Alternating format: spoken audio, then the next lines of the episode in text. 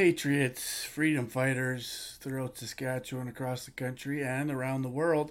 Because there's a lot of people I just come to find out that are listening to the podcast that we put up, and a lot of them are listening to it from around the world. So that's a good thing. Tonight I'm streaming to my four Facebook platforms. I'm streaming to YouTube. I'm streaming to Twitter and DLive. I will upload this episode to Rumble and Odysee after the show. And we're also live on TikTok. Hello, TikTok. Remember, TikTokers, keep hitting that like thing and uh, get the algorithms up so more and more people are exposed to it. Hello, Chuck from Kamloops. Hello, Diana. Hello, Carla, Linda, Marlene, Cheryl, Rhonda, Heather.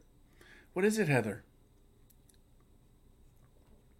Heather's like, what the heck? Thanks, Jacqueline. Appreciate it. Uh, yeah. So here's the thing. I just, uh, I just listened to somebody read Tamara Lich's um, statement today uh, in regards to some disunity that's happening within within the movement. Um, you know, I'm just gonna I'm gonna go through the same thing I've mentioned numerous times on this stream in regards to unity.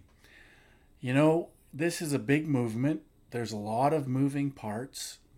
We are made up of a bunch of people that are fighting for freedoms, individual freedoms, and freedom of speech. And so, in that, we're not collectivists. We're not, we don't move as one. We're not group thinkers.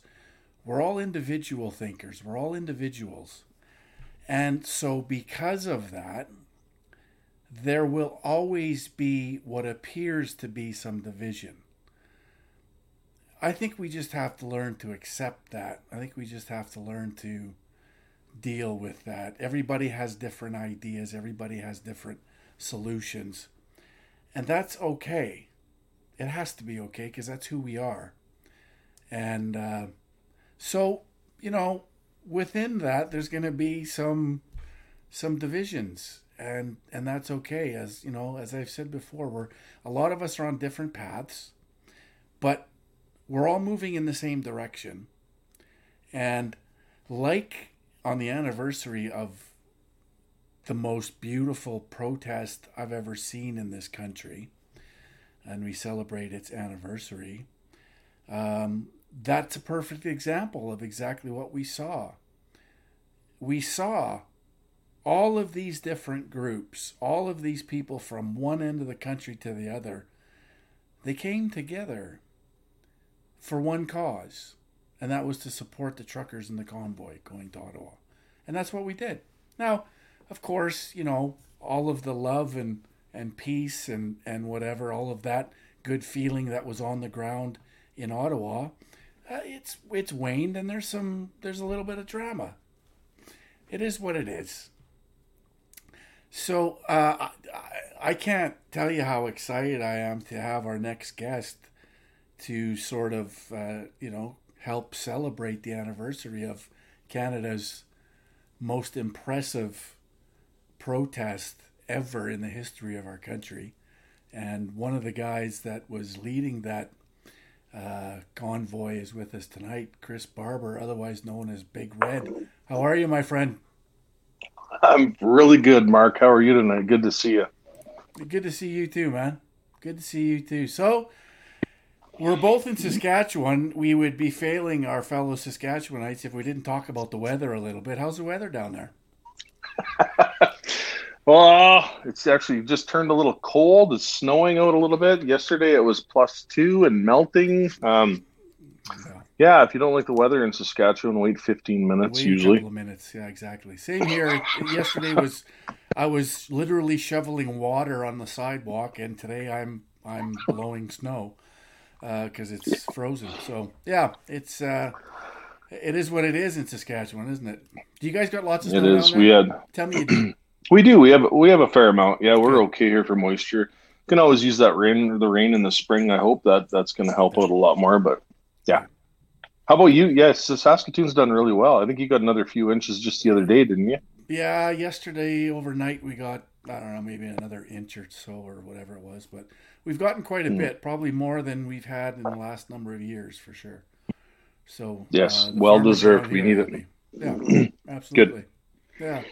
So what's going so, on, big fella? Well, we're just busy. Uh, trucking's been just one load after the next, just trying to keep up with the demands of the customers right now. So that's always been a bonus. It keeps your mind off things. Um, yep. Yeah, definitely. I, I, just, I really want to go out to the shop and hit the key on red and take her for a rip up and down number one highway with a couple flags flying. But yes, I yes, still haven't tore apart. She's not, she's not even ready to work right now. So yeah, uh, would would that be something that you'd be allowed to do given your conditions? Absolutely, yeah, yeah. My conditions are I'm not allowed to support the convoy remaining. I can't, I can't say, hey, let's you know go back. I don't want to go back. I don't feel there's a right. need to go back. It's done. It's over. It's had its piece. Let it let it be. So, yeah, yeah as long as I play by the rules that way. Um, you're speaking about Tamara and the opener there. You know, like everybody in this movement has to realize that the there's a few people out there that's rights have been trampled on. Uh, Tamara's one of them. She's living like, uh, you know, no social media, no contact. We've some of her conditions have actually been some of the worst for for the charges that she's facing. So everybody needs to kind of remember that as they're, you know, being boisterous on social media. You know, there's certain people out here that can't be.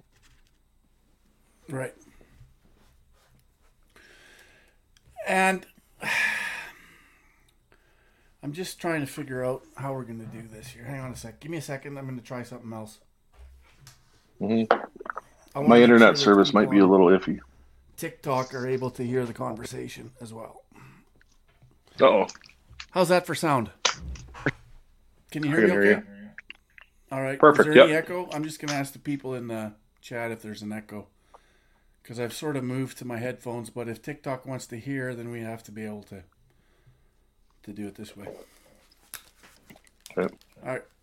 So it looks like it's it's okay. So yeah, uh, it's unfortunate that um, Tamara's had to go through what she's gone through, and and she is one of the hardest hit, of course, uh, in all of this.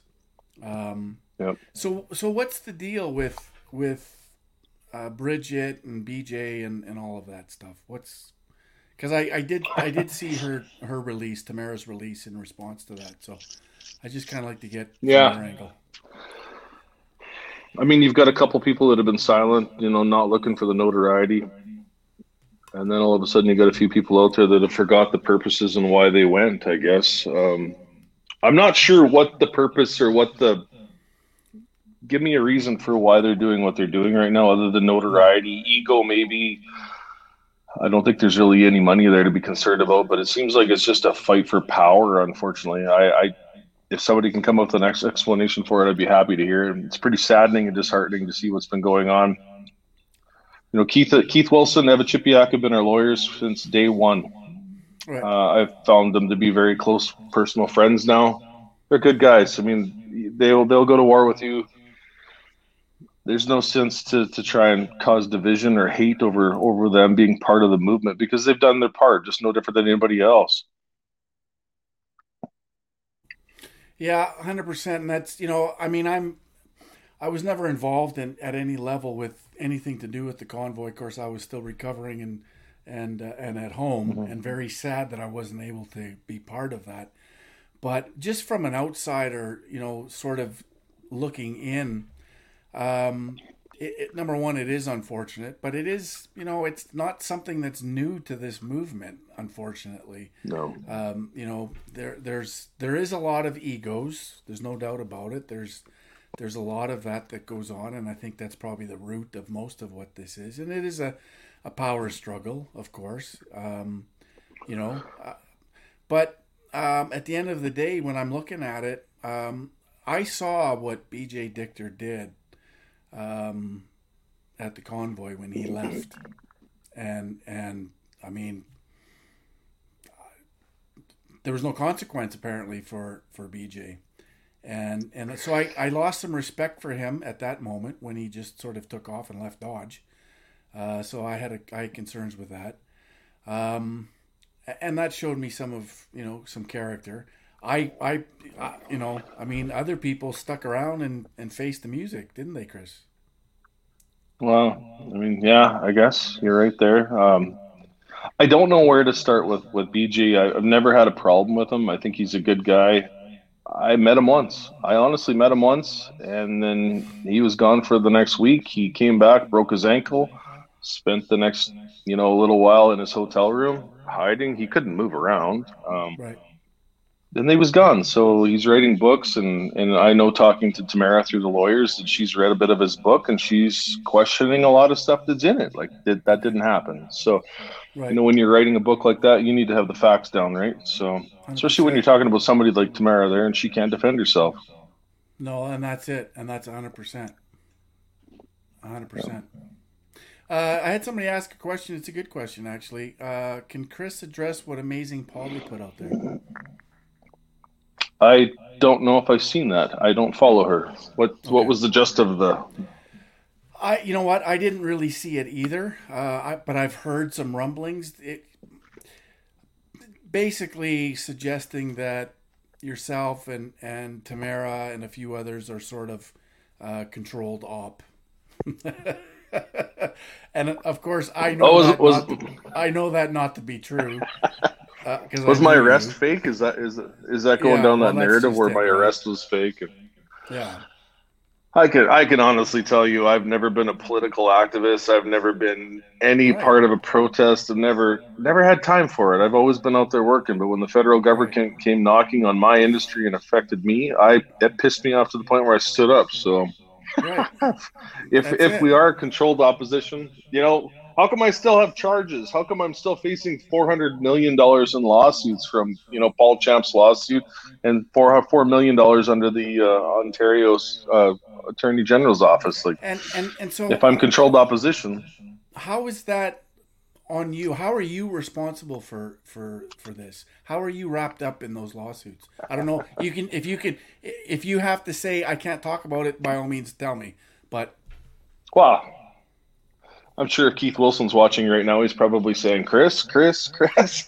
but I'm I'm I- I'm the lead. I'm I'm the lead. It's Lexi Lexi Zexi Li versus Chris Barber is the first name on the on the lawsuit for 400 million dollars, and Paul Champ is trying to now drag people that donated money in the GoFundMe into that lawsuit. He wants those people responsible for it. Our lawyer, who's representing us, who's actually representing everybody, um, is saying it's probably a far-fetched and ridiculous lawsuit, and it doesn't have any merit to it. But uh, Paul's pretty confident in himself, and we had a we had a we had a hearing here this last week. Um, a couple motions were presented. It's you have to prove that I said, "Hey, go honk your horn and annoy that person," and I never said that. So, right, and then you have to go and then find that person that honked the horn and admit that he did it or she did it. So it's it's a a- it'll be interesting to see how it works out. It's not going to be something that's going to be done anytime soon. We're going to be fighting this in court for some years. well, and that's and, and that's really I think ultimately what this is all about. It's all about lawfare, right? It's all about sucking Yeah. as much as much resources out of people like you and Tamara and others. Um, we- COVID sort of exposed a lot of this uh, and how vindictive government is. Um, when we all know that we all have a right to express ourselves, we all have a right to protest. And an interesting thing about the convoy was, and you had you had raised this when we were speaking together that at no time, for example, were the borders actually fully blocked. There was there was lanes open, so so commerce could happen, right? And even in Always. Ottawa, there were streets that were open, and people could move from A to B in, in Ottawa if they if they if they needed to. So it wasn't that you had it all locked down, right? Oh, absolutely not. And and one thing we should note too that Coutts and Windsor had nothing to do with the protests going on in Ottawa. There was nobody that was at, at, involved with Ottawa. This was all just Canadian people being pissed off of the direction of their country. Um, Ottawa, the only roadblocks that were ever put into effect were the ones that the police actually put. So it was. Well, and there I was was seven days. There was some discussion too, Sorry, Chris, was- that that you guys weren't even planning on parking in, in downtown. That was the idea No. when you were driving towards Ottawa, right? And then all of a sudden you're escorted to downtown. My uh, w- all the way out there from where I picked everybody up in Alberta, I was told that we had a couple different staging areas. There was a Major's Hill Park, um, and so in Confederation Park, I believe was the other one that we were allowed to stage at, and portable. You know, we had everything we ever needed right there. We weren't going to be a hindrance at all, and literally went for shit as we were pulling into town. We were all guys were trapped out on the Beltway, nowhere to go. Everybody wanted to be part of the activities. I could tell you, uh, my truck Big Red sat downtown Ottawa for seven days. I drove it out of downtown without any issues. I don't remember having any. I wasn't sitting in any police blocks. I to get out of the city was easy. It was the police that actually moved their bumpers to let us out. So, Right. but to get back in, Yeah. Yeah, it's uh so a lot of this a lot of this that they're basing I think a lot of these lawsuits and this is based on perception and narrative that they've created. This outrage, right? This this you know, rage farming that they've been doing uh, and creating when the reality is there was nothing i mean if you look at all the footage and this was the other thing that i loved about the convoy is it showed the contrast between reality and what the media wants people to believe. And there's a lot of people that were exposed to that uh, a- across the country and, and they saw with their own eyes all of the footage on the hmm. ground and how much love and peace was was part of this this protest. And then they'd watch the news and be like wait a minute that's that's that's not what i saw right? And i one person that comes to mind who i i think is fantastic in all of this is heather prosack right?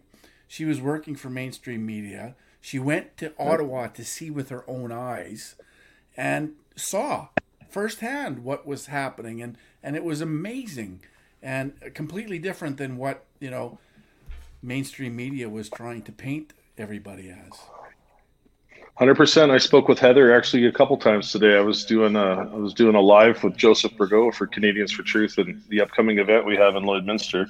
I'll just Yep. throw a plug in there for that on February 9th. We'll be live in Lloyd with Theo and Jamie Salé and Joseph. So I did a live today, talked to Heather. She's an amazing person. You look at what mm-hmm. she's went through in the last 12 months, lost her job because of that. Hundred percent, she did. And and, but again, I, you know, thank goodness that that there was something created where we could show that contrast and show, you know, reality versus narrative building and perception and and and everything the media tries to demonize everybody with, and and so you know, thank you. Thank you for what you did. Thank you for doing what you did and standing up and taking a whole lot of heat that you shouldn't be taking. I mean, I don't know. I watch your TikTok quite a bit, and I mean the amount of trolls that that troll you just because of you, because of who you are, is it's actually quite funny to be honest with you.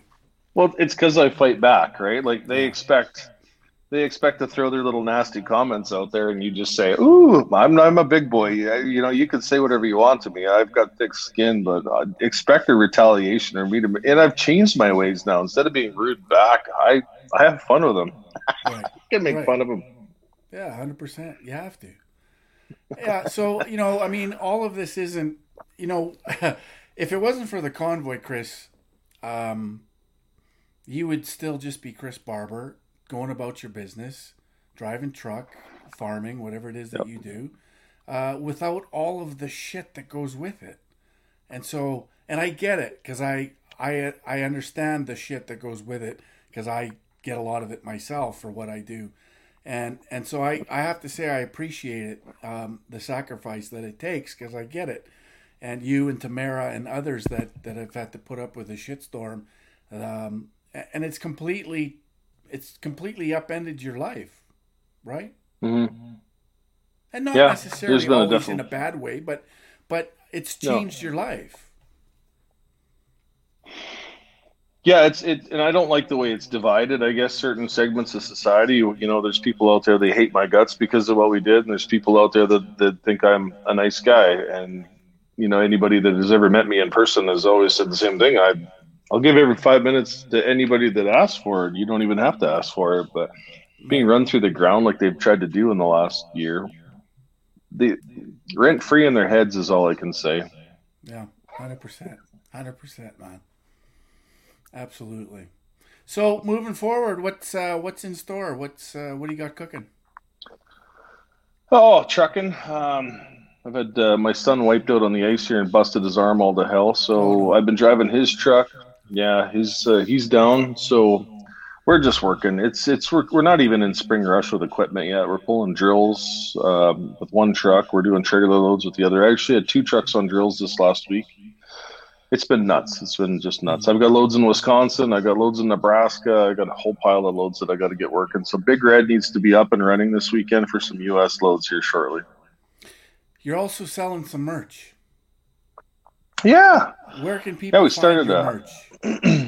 Well, the website is bigredmerch.ca. Yep. Uh, the lovely, talented Canadian chick on TikTok, Kim, has been helping me with the website designs and, and designing the clothes. She's uh, absolutely amazing. She's probably modding right now on TikTok, kicking Yeah, the she's trolls actually off, right? moderating this moderating this live stream as we speak. She's 'Cause there's- awesome. There's two Yeah, guys so- that are talking together who tend to upset a lot of people on TikTok. So Oh, I don't know what you're talking about. What? right, exactly. Uh, Yeah, she said. Um, so we lost her. We lost her account here a little while ago. We we were Yeah. selling. You know, we sold a lot of hoodies. I think upwards of 600 hoodies were sold. Big Red merch, um, and then Square Payment Processing shut us down for security reasons. ah, right. So we're Square? back up and running. Hopefully, yeah, that was Square. Yeah. Mm. So who are you with now? Well, we're not going to disclose who we're with because of security reasons. Of course, we don't want it happening again. But uh, Kim's Okay. got it all set up, and she's hoping to be up and running probably tomorrow again with the site. And when the site's back up again, she's has. I'll be selling these these baseball caps that I wear, the ones that Jonathan wears, um, Hmm. stickers, bumper stickers, you name it. So there'll be quite a bit of stuff going on there. Bunny hugs. Hoodies, yeah. Well, we're in Saskatchewan, so we can call them bunny I know we can, but we just we just get shit from everybody else outside of Saskatchewan. of course, yeah, yeah. All right. No, so been yeah, good, so, Uh, for whoever's watching, head on over there and get yourself a, a bunny hug or a hoodie, whatever you want to call it. Uh, a bunny hoodie. And uh, so you're heading to Calgary for Christine Anderson, are you? Yeah, what date is that? The 23rd of uh, February? Uh, we're supposed to have a. Is it the 18th? Okay, I'm getting my dates 18th. mixed up. I know Feb- February is going to be kind of a mess for uh, for being busy. The 9th is the Lloydminster Canadians for Truth show. Hmm. I have a charter challenge coming against uh, my cell phone evidence that was released to the courts and to the media back, you know, when they broke into my cell phone. That's going to take place on February 16th, 17th. There's some. We'll see how that goes going forward. There's going to be definitely a, an. Ex, it's going to be a busy month. What about Winnipeg? Is that on your uh, horizon? No, No? I can't. Can't take part in that. Yeah. So I I'm I'm gonna attempt to. I, I have to be in Calgary with Christine Anderson on the 18th.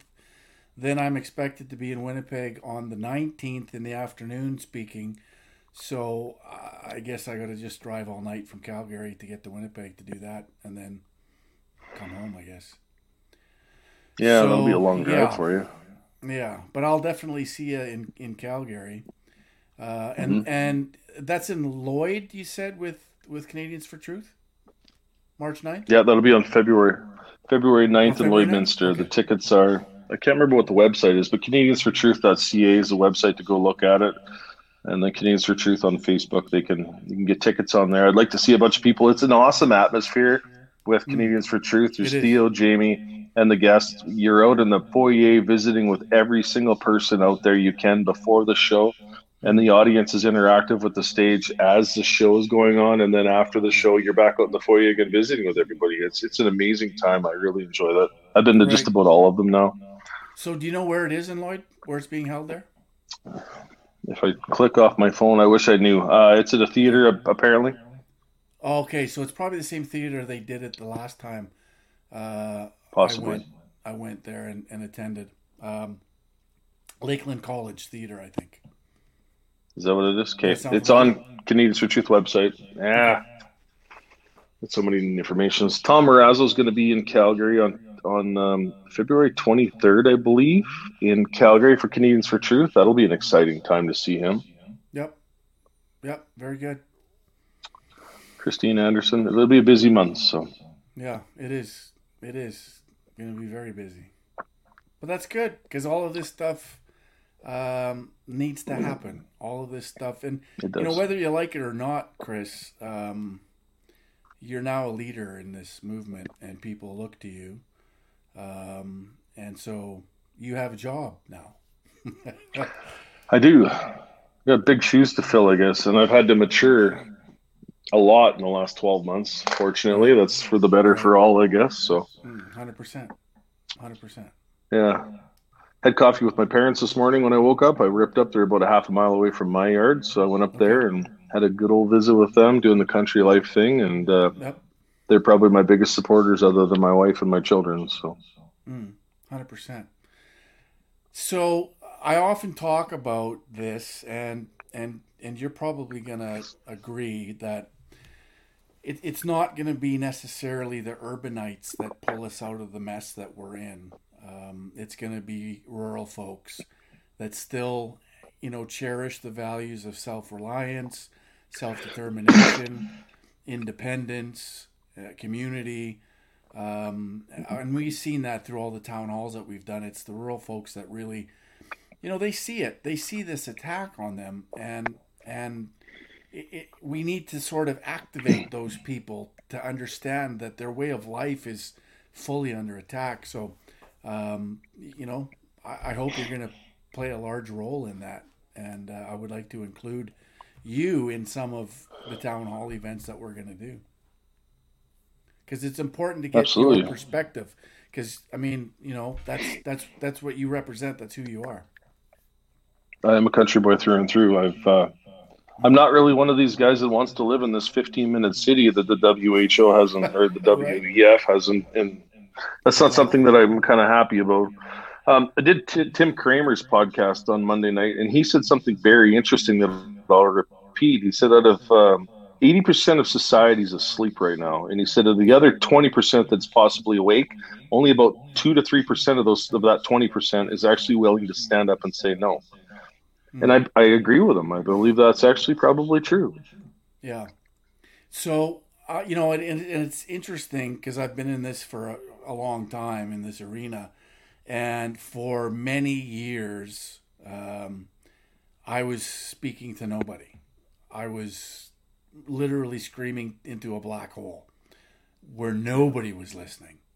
And since the pandemic, um, the numbers have increased dramatically. You know, and, and people that are they're sensing that something is wrong, something's not right, and they want to hear the truth. They want to hear somebody tell them what's happening so they can understand the world they're living in. So it is happening. Uh, It's just it's a process that's unfortunately uh, going to take some time and and some pain before enough people come together uh, that understand what's happening and and then that critical mass can actually affect change. So it's gonna it's gonna take a while. It's gonna take some pain. I'm seeing a lot of people right now that are losing family members that were completely healthy, and they're Right. questioning. They're starting to question. I almost lost my sister-in-law just the other day to a blood clot in her leg. I think the, the thing is from her from her hip down to the bottom of her ankle, and they can't explain why. I mean, I I, I kind of shook my head and said, "I can. Right. Come on." Right. Well, that's just it, and and unfortunately for a lot of those people that you know are seeing this, they don't want to acknowledge the reality of it because if they did, they'd have to worry about their own mortality, right? Because they've Exactly. taken three or four jabs, so it's this weird sort of situation that that we're in, and and and I get it. I mean, you know, if if you're one of the ones that was coerced or bribed or extorted to take this because of your it's your livelihood on the line um, you know do you want to accept that you're a ticking time bomb? Probably not right? And sad reality is that. yeah it is. It is sad. And uh, it's going to get unfortunately sadder as we move along. Uh, there's a there's a lady that went to the legislature with Nadine Wilson a number of months ago, uh, Leah Dale, Leah Leanne Dale, and she literally lives her life knowing that she's full of these clots and wondering when it's going to happen. Like, just imagine having to go through your life like that. Um, and and you know, there is apparently some treatments for this condition uh, that they're coming up with, and some doctors are promoting. So, you know, hopefully there's there'll be some hope for folks. But I just I can't imagine living a life like that, and and and always wondering, you know, is today going to be the day? That's the thing. I've got. I, I live in the small community of Stewart Valley, and we have a young young lad. He's in his probably young mid thirties, and he's been in of hospital for the last number of months. His body is completely full of clots. They've almost lost him multiple times, and there's no excuse for it. The doctors don't know why. Yeah, it's just the the corruption is um, is phenomenal. And at the end of the day, because of where we're at with all of this, are they ever going to stand up and say, "Yeah, we, we, we made a mistake. We we screwed up"? Are they ever going to Well- do that? I I don't know. I know there's a handful of funeral home directors across the province of Saskatchewan that are, are seeing the clot situation and the grainy blood and they're they're wanting to speak up, but if they speak up, Saskatchewan Health Authority will cancel their license. right, exactly. And that's Why is that?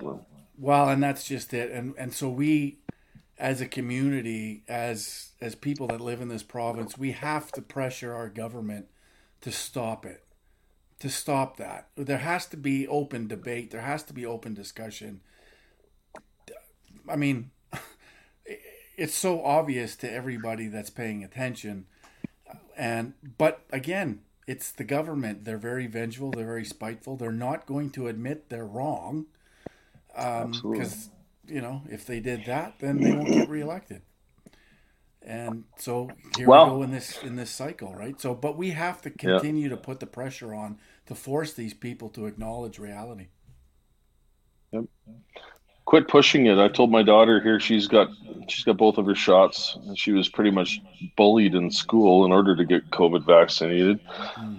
And I'm the same. I'm fully vaccinated too. Under under my job, I need that to cross the border and feed my family. So I did that to myself, and I take. res- You know, it is what it is. But my daughter, I said, you've got one and two shots, and I never want to see another one go in your arm. Period. Right. You know. Well, and that's it. And so, you know, the the good news is that after getting the shots that you did, if there wasn't, if there hasn't been any, you know, uh, side effects or or injury to this point, then, you know, maybe you got one of the ones that were out of date or ineffective or, you know, that weren't at the right temperature or whatever. I've also heard that the, it can take some time. You know, like some of the some of the people that spoke about this in the past have said it'll the, the death rates will increase as of the first year, and then get worse as it goes. So I'm hoping they're not right on that. There's so many Yeah. stories out there; it's hard to weed through. Yeah. So how do you reconcile that then with yourself? I don't know if you do. Do you? Like, there's so much hurt out there when you have family members dying or being vaccinated, injured beside you. It, it's my father got the second shot and his gallbladder quit working, and I watched my 68 year old father just. He went downhill really fast. He lost probably 20, 30 pounds. At 70 years old, you're not going to gain that back. And and now I've, he he shuffles when he walks because of it. Right. And he was pro-vaccine before that. He actually had very in-depth conversations about Chris. You need to do this for your family. Get the vaccine. We can all get better. Hmm. He thinks a little different about it now. Yeah, of course he does. Sure. Yeah. Yeah, it's. uh I mean, it's, I, when we get offline here and when I'm done uh, with my stream tonight, I'll send you a couple of links on some things um, that you can do to mitigate that risk. I appreciate that. Yeah, man. So, what else? What else is up in the life of Chris Barber, Big Red? Well, Big Red will be coming. We'll see if I'm going to run it here in the next little while. Um, the hoodies have kept me extremely busy. I never thought I'd be I'd be shipping, printing labels, and putting things in packages and helping make hoodies. But Yeah. I've done that, and that was a, a hell of a ride. I've got an extra help now for this one, so hopefully, if it, it's gonna, I won't have to. I can't be part of it. I've I lost my driver in November, unfortunately, to a health illness. So um, I've been running his truck now for the last while, and then the last couple of weeks with Jonathan being gone with his broken arm, that I've been Yeah. kind of bouncing back and forth between trucks. So I got a good friend Travis who's jumping in in trucks and helping me out get things done. Dale is the lease operator that's working his tail off for me too right now. So. Uh, yeah, Freedom Corp, which is the old entity of Freedom Convoy, I guess. Uh, Tamara and I are both part of that through the lawyers. We have a board about seven or eight people, I believe. Um, we're working on these lawsuits, trying to move forward on that. It's really interesting, Mark. We we need a bank account, and because we we have a not for profit, it's licensed, it's in a corporation. We've been flagged through the Canadian government, but we cannot get a bank account in this country. It's amazing. We've been struggling with that for quite some time. Have you tried Canadian Western Bank?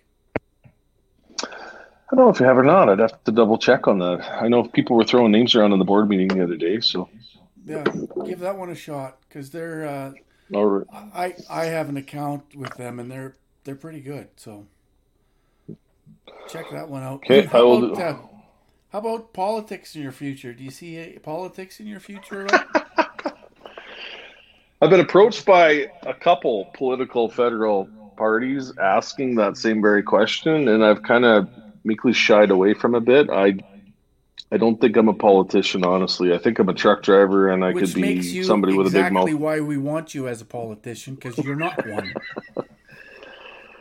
Donald Trump, did you just say? right, right. I love Trump. He's he's. I love the way he works on uh, twists the liberals up into pretzels most days. Right. That's my favorite aspect about Trump. So, Just think of how much fun you could have as a politician. can you make a living? Because I'd have to have somebody running a trucking company for me. Well, that's that's true. That's right. Yeah. So, you know, I'm not. you're not what? Well, I, I'm I'm getting better with the public speaking thing, but you throw me in front of a crowd and I get a little. Yeah, I could talk to you right there, and there'd be a lot of people watching, and I'm fine and perfectly comfortable like that. But standing up at a podium speaking, um, Mm. I've been asked to speak with Christine Anderson in front of the crowd. Um, uh, I'm a little nervous about that. Just making sure I know my talking points and not flubbing all over myself. I guess. I'm super excited to meet that girl though. Like that is going to Yeah. be probably one of the highlights of the year. So. Yeah, it'll be good. It'll be really good. But you know what? The public speaking thing, that just comes. That just, you know what? You fall into these roles and you end up having to do it and you'll just do it. And you're just Chris Barber and you're just talking about what Chris Barber knows and, and, you know, from the heart. And it's, it's actually pretty easy. Definitely got some stories to talk about in the last year. I guarantee you that. So There you go. Exactly. Absolutely. All right. So I'm going to work on you. I'm going to, uh, I'm going to, I'm going to invite you to some of our town hall events and, uh, and we'll get you conditioned. We'll get you ready to go. do you got a favorite political party that I should run for here? well, yeah, I do. Uh, provincially, I have the Buffalo Party, and uh, of course, federally, I'm a PPCer. So, you know, and I have to choose obvious the obvious choice for me because I'm I'm so anti-globalist. It's I, I, there's no establishment party for me. It just they're not there. They don't exist because they're all globalist. So I, I have to choose something that's outside the establishment and something that's new and grassroots because we have to represent the people and, and that hasn't been happening. I've been uh, I've been a staunch you know Saskatchewan Party supporter for many many years. Brad Wall, yeah, you know, one of the best prominent premiers we've had. You know, but as of uh, I think what hurt me the most was last October when not last October the previous year 2021 when the COVID vaccine passport was made mandatory and you couldn't enter a restaurant. And that was, you know, all these stupid mandates that were just put in here by our party, the people that are here to protect us. And uh, they lost me on that. They, they honestly did. And if they, somebody needs to say sorry for that before we can move past that. And I don't see anybody from the party saying sorry. No. And they're still doing it. And they're still, you know, yeah. they're still, like, I'm still heavily involved in I got 11 tickets. Each one's worth 2800 bucks and I'm neck deep in court cases that, you know, what are you doing? Not one of these governments, Chris, across the board in any province that implemented these mandates and restrictions against the charter under section 1 of the charter it says very clearly if you're going to limit the rights under the charter, you have to demonstrably justify the mandates and restrictions that are limiting the rights in a democratic and free society. Not one government in this in this country has done that. They've none of them have demonstrably justified their actions because the evidence doesn't exist. And yet here we are. I'm, we're still committing millions of dollars in prosecuting people like myself who only gathered outside, right? Yeah, outside. You know.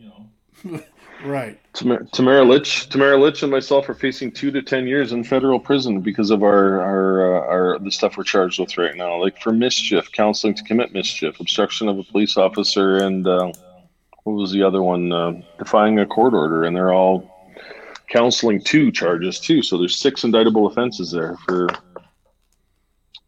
And it's all. Tell you where the priority of, is. It's all out of vengeance. It's all out of vindictiveness on Absolutely. behalf of the government and uh, I just you know I, I have faith that you're that you're gonna win these uh, eventually that that you'll come out on top because um, I just I can't imagine how you wouldn't I can't imagine how you how anyone would, would lose in these situations. Uh, and I think well I just I feel bad. yeah, yeah, we've got JCCF has been looking after us, you know, and I know they're helping you out with a few of your cases too. Yep. They need to be recognized for being being, you know, the Democracy Fund in Canada, and then JCCF have been there right from the start with us. So these yeah. people are. John Carpay is is a good man, and he's been there right with us from the start, and and he should be duly noted for that. Yeah, hundred percent, and he's being targeted as well, right? Absolutely. Like he, he yeah. spent New Year's Eve in jail for God's sake for for while, and that's the part that just sucks. I wish people would open their eyes to that. It's been a 17 month investigation. He's been cooperating with the Winnipeg police over these allegations, right. and then they just pull a big. Where the hell did that come from? A New Year's Eve to arrest a guy and put him in jail for 23 hours or what it was? Like, right. tell me you're you're being bought off without telling me you're being bought off. Yeah, hundred percent. It's all just it's so corrupt. But you know what? We all have to go through this to expose it all for what it is, right? Yeah, and and 100%. so and so we have to, and that's our responsibility. That's what we have to do. So, uh, my friend, I'm gonna I'm gonna let you go. I know you're a busy guy. Uh, I appreciate you coming on and having a chat with us, and uh, you know, good luck to you, and and and thank you for everything that that you've done in representing uh, the values that we all that we all cherish. Thank you. Appreciate it, Mark. No, it was good to see you again, and hopefully we can do more stuff in the future. Uh, maybe we will hook up at uh, Christine Anderson there. We'll go for a visit. We will, 100%, my friend. All right. Okay. Take care of yourself. Take care. Have a great night. See you weekend. You too, brother. Bye now. Bye. All right. So, our good friend Chris Barber, otherwise known as Big Red. Um, he's he's good people. He's salt of the earth. uh, guy, and he saw something that was wrong, and he stood up to it. And uh, you know, I appreciate that. I uh, all these people, and of course, you know, I was still in recovery mode, um, coming out of a coma. So I wasn't able to partake in any of the festivities in Ottawa, unfortunately. Uh, and it's probably a good thing that I didn't go because I'm sure I would have ended up in jail as well. Um, and I was in no condition to be sitting in a jail cell, that's for sure. So it's probably a good decision that I didn't go. But I uh, there's a lot of there's a lot of what ifs in my head that I wish I sure wish I would have been there and and been part of it. Um, but there'll be there'll be more. This fight is far from over. Um, yes, Chris has paid a price, hundred percent. They all have. They all have. Tamara, all you know, everybody. Um, so I'm not done for tonight. Just so you know, I got uh, Salim Mansur joining us here in about 15 minutes. So a couple of things I have to I have to deal with before Salim gets here. Um, the protest for tomorrow, uh, for whoever's in Saskatoon and area coming in, we've changed the location. Instead of protesting outside the Shaw Center, and for any of you that don't know what I'm talking about, let me just uh, let me just help you understand what we're talking about. So uh, I got this. I had this sent to me yesterday. Uh, somebody wanted me to discuss it and blow it up, so I said, "Yeah, let's do that.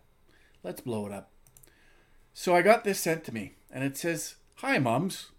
I have a question, concern, and I'm looking for feedback." And this was this was on some Facebook group I don't know I'm not associated with. Early this morning at the Shaw Center swimming pool, a male that identifies as a female was in the female change room and walking around completely naked. No towel, no underwear. I have spoken with a supervisor and was told anyone can use the change room, any change room, based on what gender they identify with. How can this be okay when little girls are in there? Am I the only one who thinks this is completely inappropriate or am I out of touch? No, Mom, you are 100% correct uh, you have every right to be concerned, and there's uh, so. Uh, so then I created this, and originally we were going to protest outside the Shaw Center, but really, ultimately, this is city officials who create policy that are putting our young children in jeopardy. And um, this needs to stop. And so we need to pressure City Hall.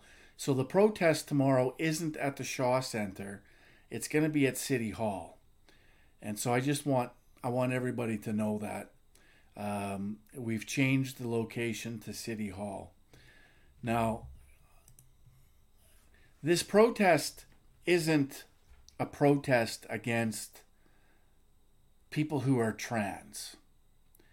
That's your own business. If you want to dress like a woman and pretend to be a woman in a man's body, that's your business. You do what you need to do on your time. I don't care. I'm not trying to tell you what to do. But what I will say is we need to stop the nonsense. We need to stop worrying about the feelings of trans people and worry about the security and safety of our kids. I've been a federal corrections officer. I was for 25 years. I understand pedophiles. I understand their they're predators. They look for opportunities that's been created by our city officials in this town. And this isn't the only place this has happened at, by the way. Pedophiles, predators look for these opportunities. They get off on it. and we're we can't create policy in our public facilities that says if you are transgender, you change here. If you are a male and you think you're a woman, you're not going into the female change rooms. Vice versa, if you're a woman and you think you're a man, you're not going into the male change rooms. We're going to have a separate area. You can go into the stalls in the family area and you can change there. That should be a hard and fast policy, regardless of how many feelings it hurts. So, again, this protest isn't about being anti trans. What you do on your business is your business. Your time is your business. If you want to dress like a girl and pretend to be a girl when you're a man, that's up to you. you that, that's completely your business. I don't care what you do. But you're not coming in as a man into the female change rooms and walk around naked with your junk hanging out because you get off on it. You sick, sick, and pardon the French, I won't say it. You're just not going to do it. Uh, we can't have that. So we have to stand up to this. Like, if we don't stand up, obviously, our city government, our city mayor, and his council don't care about our kids, obviously. So we have to we have to answer the call. We have to ensure that our kids are protected and that predators, pedophiles, aren't going after our kids and aren't given the opportunity to harm our children. And I, my kids are growing up. Where are the parents? Where are the dads in all of this? Where's the people standing up and screaming from the rooftops, You're not doing this to my kids? I mean, even the lady that that that wrote this thing, questioning whether she's out of touch. No, ma'am, you're not out of touch. It's insanity that we're allowing these creeps, these predators, these pedos access to our children in a change room. And he's walking around with his junk hanging out in front of our our little girls? Come on. Can we not do better? Can we not force our city hall to change policy? This is insane. It's 100% insane. It's the same as our government, our provincial government, sponsoring drag queens reading to our kids. What are we doing? This is when it becomes our responsibility. We have to do this. I swear to God, if tomorrow I'm there at 2 o'clock at City Hall, and I'm there with 10 other people, I'm going to lose it. We have to take responsibility. We have to address this. And Saskatoon's not the only place, it's happening everywhere. We have to force our government officials, municipal, provincial, whatever, to act in what's our best interest instead of falling for this woke crap instead of being politically correct. Do the right thing. Protect our kids from these predators. And again, I'm not saying it's all trans. I'm saying the pedos will take advantage of the opportunity that you've created for them. And that's exactly what we saw in this example. Just some sick pedo that gets off being naked in front of little girls. It's disgusting. It's horrible that we're exposing our future to these perverts. We have to stop. There has to be a clear policy. If you, regardless of what you identify as, if you're pretending to be a girl and you're a guy, you get to use the family stalls to change. That's where you go. You don't go if you're a man into the female dressing room. You don't go if you're a woman into the male dressing room. That's just the way it is. You don't do it. Science dictates, biology dictates. Because if we allow this, that anybody can go anywhere, the pedos, the predators are going to take advantage. And we have to have the foresight to stop this insanity from happening. Don't we? I, I the fact that this is even happening it blows my mind. The fact that it's even happening. And we're letting it happen, and parents are letting it happen. It's happening right in front of their eyes. And and and I can tell you, 20 years ago, 30 years ago, if that guy walked into that change room, he wouldn't come out alive. Are you kidding? Because we used to protect our kids from the predators. We used to stand up for them. We used to respect our children and wouldn't allow that to happen. The fact that it's happening is mind boggling to me. And we just accept it. And parents just accept it because, oh, you know, we gotta we gotta feel for everybody. No, we don't. No. Your job is to take care of your kids. Your job is to protect them from predators and not allow this to happen. So I hope to hell there's a thousand people tomorrow in front of City Hall at two o'clock. I, please, please, I'm begging you. Stand up for our children. Stand up for our kids. This has to be something that they're going to pay attention to. Our kids deserve it. Our kids deserve to be protected and secure when they go to a public facility. That they're not going to be taken advantage of by some creepy predator, pedo. We, we, we, we, we, we, we have to do this. And it has to be a massive response by the people to say no more. Change the policy. Protect the kids. Don't we? Don't we have to do this? I think it should be done across Canada. I think every city there should be this. This should be happening. And in making sure that feelings don't come before the protection of our children.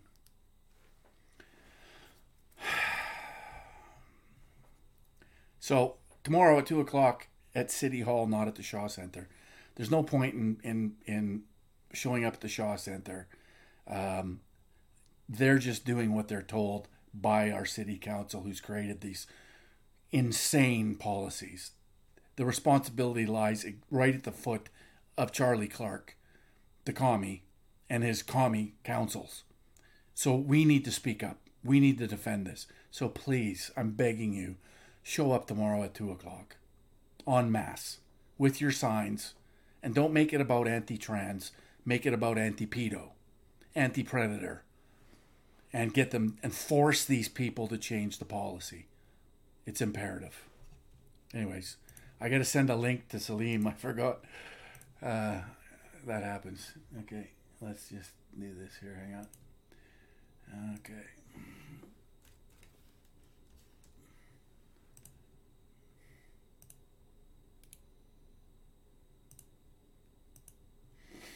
All right, link sent. He should be with us shortly.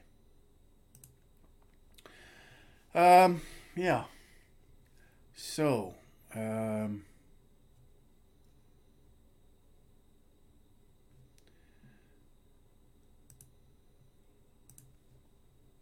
before Salim. Oh, yeah, there she is. Okay. So, we're going to talk a little bit about um, the Ukraine war and its expansion now to um, the Germans, of course, the Germans have decided to declare war against Russia. Um, so Salim's going to come in. We're going to talk a little bit about that. Um,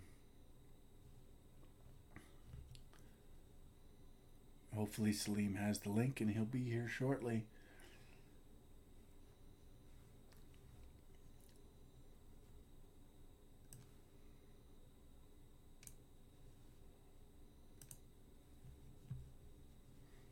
And I got a video that I wanted to open our discussion with Salim with, and this is the German Chancellor, and our friend Salim is with us. Hello, Salim. Good to see you, my friend. Good evening, Mark. Yeah, good to see you. Yeah. Thank you. All right. Um, I, just give me a second, Salim. There's a couple of things I just got to work out here. TikTok, I'm going to shut you off because I'm I'm going to switch over to my headphones. Um, you guys will be able to watch this discussion uh, on my Rumble or Odysee or YouTube or or Facebook or whatever after. But uh, we got an echo with uh, Salim here, so I'm going to put my headphones in, and you guys wouldn't be able to hear it anyway. So, anyways, thanks. Ciao for now.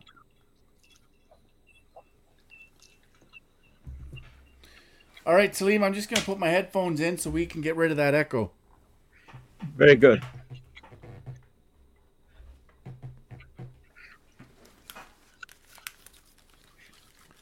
Hi, Michelle. Um, I see you are on on on uh, the comment section. Dominique, that is. Yeah, absolutely. All right, so you can hear me okay, Salim?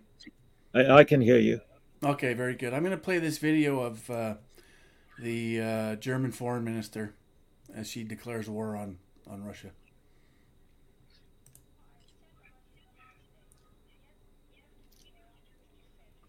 There's no sound, Mark. Mark.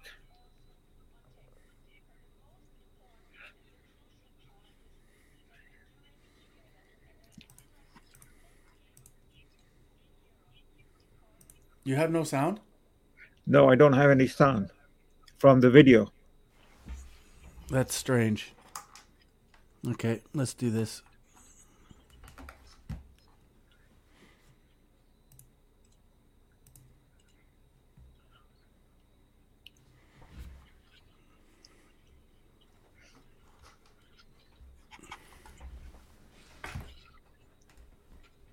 Yeah, it together and that we do not do the blame game. Yeah, that's I've said already in the last days.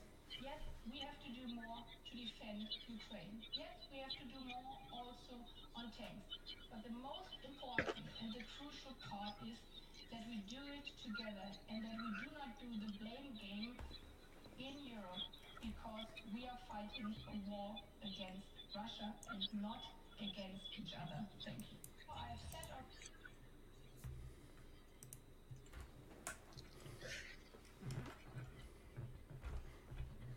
Okay. Uh, was, was that loud enough for you? Because I'm seeing some of the comments and they are saying that they could not get it because it was not loud enough. Oh. I can Uh, I can play it again. Yeah. I if can you can in, in- increase the volume.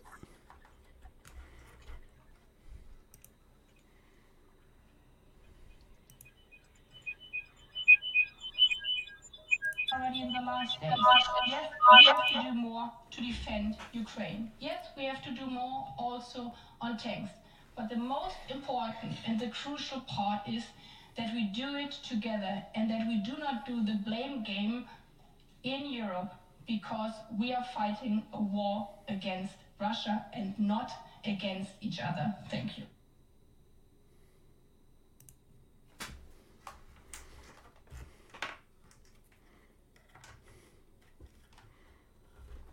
All right.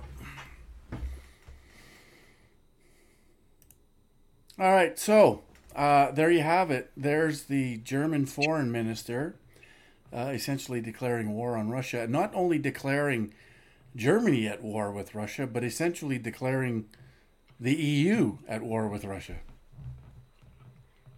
Yeah, I mean it's it's um, a statement made by the foreign minister that means it has been cleared by her government, by her cabinet, um, and it's being officially stated for everybody to know that uh, what you and I have been talking about over the last 11 months or so, that this is the US led NATO proxy war against Russia in Ukraine. And now there is no disguising that fight. It is no longer hidden. It is now out in the open. It is a clear statement by the German Foreign Minister Annalena Baerbock that um, the European NATO members, that's NATO, is at war with Russia, not with each other. There is no disagreement among them. So there you have it, you know. And so, in a sense, Canada is involved. Canada is a co belligerent. We have made Russia our enemy. And I don't know whether you or I or anyone else voted for this situation in which we find ourselves as a co-belligerent in a war against Russia, which is, you know, uh, was creeping up all the time, and here we are. And whether people are waking up to this fact and thinking about what this mean mean going forward. Yeah. I, I'm not. I'm not entirely sure, and I'm, I'd like to get your opinion, Salim. Is is with the expansion of this now, what's the end game? Like what? What do they want from this? I mean, if they continue to push, they're going to get nuclear. Well, I mean, it all began by the statement way back now, uh, going all the way to uh, February of last year when the special military operation started uh, on February 24th, that the United States and other NATO members are going to support Ukraine in defending its borders and maintaining its sovereignty and independence. That was the, uh, you know, um, excuse provided. But of course, that excuse was provided in the context of uh, the special military operation that Putin launched on February 24th. There was no discussion. In fact, it was all erased and censored. Right. What is the backstory that led to Putin's special military operation? It did not happen out of the blue. It did not happen without, you know, um, reasons that were clearly set forth and laid out by Putin uh, in Moscow for the world to know. So there was no mention of any of that. It was as if all of the Ukraine story begins uh, on February 24th with the special military operation. So we have seen an incremental increase uh, on, on that support that came from the European members of NATO, led by the United States over the last 11 months. When there was an opening in March, April of 2022, when we all came to know that those of us who were following these events, that um, Ukrainian uh, uh, delegates, diplomats, uh, and Russian delegates and diplomats were meeting in Turkey, in Istanbul, under the aegis of President Erdogan of Turkey. And Turkey is a NATO member state that they were meeting there to discuss a way to end this special military operation. What happened then was Boris Johnson, who was the prime minister at that time in Britain, immediately flew out to Kiev and read what now we know was almost a riot act that Zelensky has no authority to engage in such discussion, and that NATO, led by the United States, was going to remain behind Zelensky, that there will be no uh, ceasefire, no peace settlement, unless and until the status quo is restored. The status quo meaning that the Russian withdraw its forces from the Donbass region and all that had happened between uh, February of 2014, the Maidan coup, mm. and the escalation of the conflict inside Ukraine, in which the Kiev administration of Zelensky and before that of Petro Poroshenko, who was brought into office after the overthrow of the elected president, uh, Yanukovych, Viktor Yanukovych, um, all of that is sort of no longer of any meaning to the powers in the West, that is to Washington and then to Brussels uh, and the NATO headquarters and the NATO members. That is, that period, almost eight years that preceded the special military operation, in which there were agreements that had been made after the coup in uh, February of 2014, the Maidan coup that overthrew Viktor Yanukovych's government, and Viktor Yanukovych had to flee. Uh, there were agreements signed, the Minsk One agreement and the Minsk Two agreement, under uh, the negotiation led by uh, Germany and France, the German Chancellor Angela Merkel and the French president at that time, Francois Hollande, with Putin.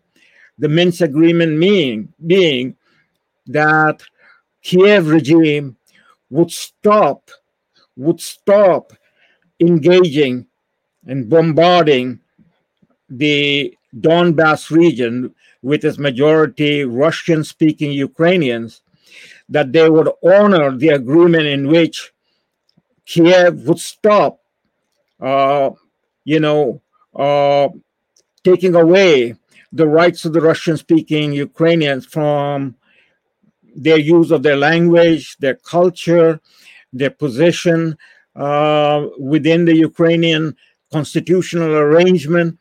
Uh, that agreement, Minsk 1 and 2, we now know by the admission of Angela Merkel that that agreement that Kiev signed was to buy time for the Ukrainian regime in Kiev, that everyone in NATO understood that that agreement was not going to be enforced by the signatories who had guaranteed the agreement, uh, and that Moscow and Putin had been played, they had been deceived.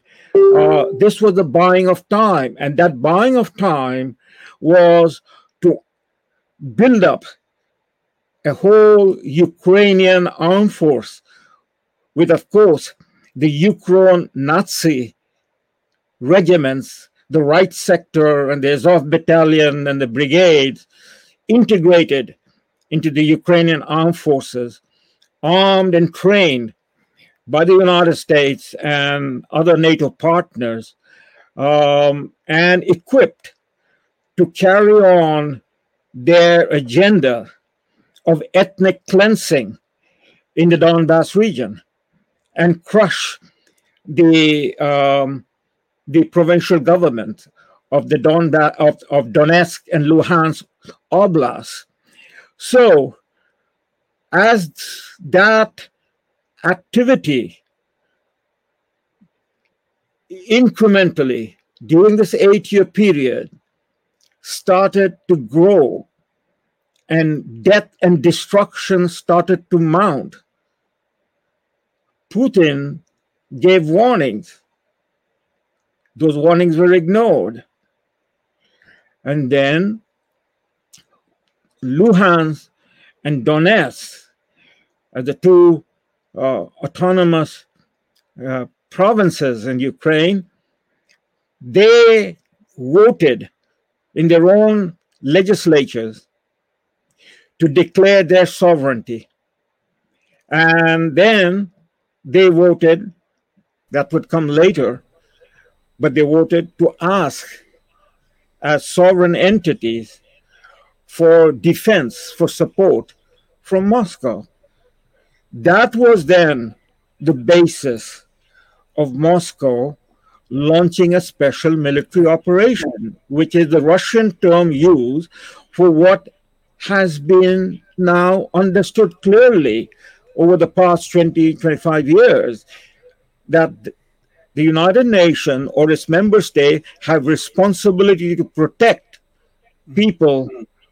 Or regions that are facing genocide or ethnic cleansing. And that is what was happening in the Donbass region. So Putin responded to that request. It is not simply Putin responded, it is the Russian Federation Parliament, the Duma, responded, authorizing Putin as the president and the Right. head of the military, the commander in chief of the Russian armed forces, to provide assistance and support in defense of Donetsk and Luhansk.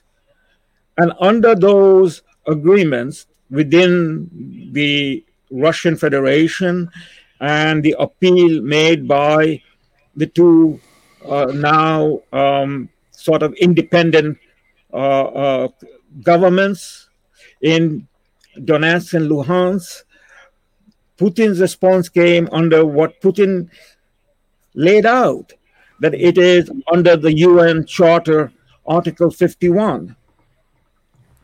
And he went in, his forces went in to defend. So that was in February of 22, 24th February 22. And they, they tried to negotiate an attempt to bring all of this to an end. Just as after 2014, Crimea had its referendum to join uh, the Russian Federation, and Putin sent in the forces and took Crimea, which had always been integral to uh, uh, Russia, going back to the mid 18th century. Right. So, so all of this was laid out, but from the point of view of Washington and the Brussels and the NATO member state, none of that mattered.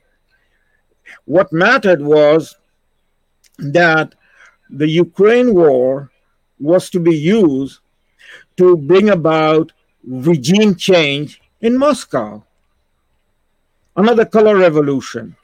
Right. It was the color revolution in uh, 2014, February, in Kiev that overthrew uh, Viktor Yanukovych. So that was not going to happen. So the war gradually, you know, uh, became more and more intense over the summer into the fall. At the end of the summer and early fall, there was a referendum in the Donbass region, that is Donetsk and Luhansk. And in that reference, the overwhelming vote by the people of Donetsk and Luhansk was to join, that is to accede to Russia, to become part of the Russian Federation. And then subsequently, the Russian Duma announced under their own legal framework that Luhansk and Donetsk, just as Crimea before that, has now been integrated into the Russian Federation. In effect, part of the Donbass region is now Novorussia or part of the motherland, Russian motherland. But it's also important to understand too that that the Russians in in that region were also being annihilated by Nazis, right? Yeah, but absolutely. And, and so they, they they did it in their best interest for for protection, so they could stay alive, uh, you know, by by being with Russia, and and of course, out of survival, that's what people will choose to do. And and another point to all of this that I want to make as well is, and that we've talked about this before, but during the Maidan protests, protests that were initiated by what they framed as nationalists trying to protect their sovereignty and their their identity uh, very quickly was hijacked by internationalists. Uh, and, and very soon into those protests we saw the EU flags flying in, in, in the protest group. So you, you saw that it was hijacked by by by the EU and, and by probably the UN and, and World Economic Forum. and then of course deposing the president that was democratically elected and replacing him with with uh, with Zelensky, who's a world economic puppet, and and so it's it's all very obvious if anybody's paying any real amount of attention. Right. Um, I, I, would only say uh, uh, sort of a qualification to your observation that it was not hijacked. The World Economic Forum is an, an integral part of the European Union, is an integral part of NATO. These are different faces of the same organization, all of them as vassals of the United States. NATO yeah, 100%. 100%. Is, is, is the military arm of the United States in Europe and it is basically the United States dictate the policy. You know, but don't other... you think, Salim? Don't you think that the Maidan protests initially were started with nationalists, with people that wanted to protect their sovereignty and their country's interest and identity, but that those that those protests were started and then they were hijacked by by internationalists, by globalists. Do you not do you not think which, that? Which which you're going back to 2014 or before yeah, 2014? 13, 14, yeah. Well, the 2014 uh, protest was orchestrated by the right sector, by uh, the right. Uh, right. the the Ukro-Nazi. They you know so they they were brought in. I mean, all of that is not in on historical record. Of course, the big tech might you know uh, remove them and people will not be able to find them now. They might use their own algorithm and censor them. I mean the the, the uh, victor uh, Vic, uh, Nuland, Victoria Nuland, the Assistant Secretary of State uh, in 2014, now the Deputy Secretary of State in the Biden administration, was the point person in the Obama uh, uh, Biden administration in 2014 in Kiev directing the um, the the orchestrated protests. She was found, she was seen going around in the Maidan Square handing biscuits and cookies to the protesters. She's the one who said, you know, F you to European Union, you know, when they were negotiating right who should be forming the government uh, after Viktor mm. Yanukovych had fled. So all of this, uh, the American ambassador, Georgie Pyatt was there, Victoria Nuland was there. These were all being done right, you know, in the face of the people. So yeah, I mean, um, it was orchestrated by the by the uh, Ukrainian uh, right sector fascists, by the oligarchs, the Ukrainian oligarchs.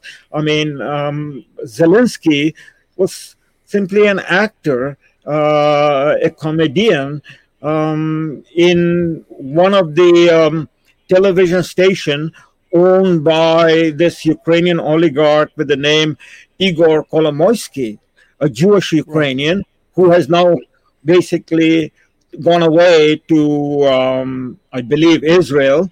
Uh, but you know, it is his money. It was his money that, his money meaning Ukrainian money that he had pillaged and plundered over the years. I mean, U- Ukraine is right.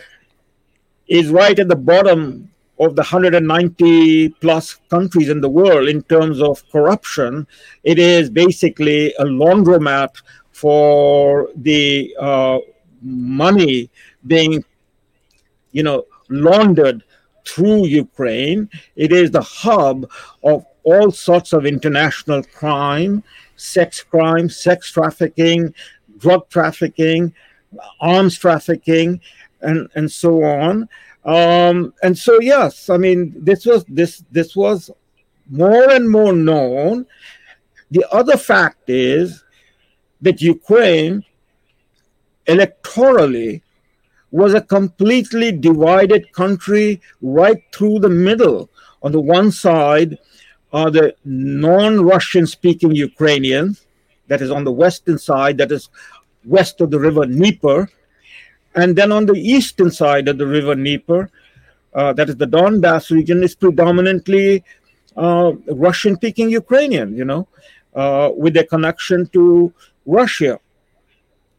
So the elections that have taken place in Ukraine, the 2014 election, 2010 election, which Viktor Yanukovych won, was an election that was, he got his majority vote, uh, 50 plus one vote from the Russian speaking Ukrainians.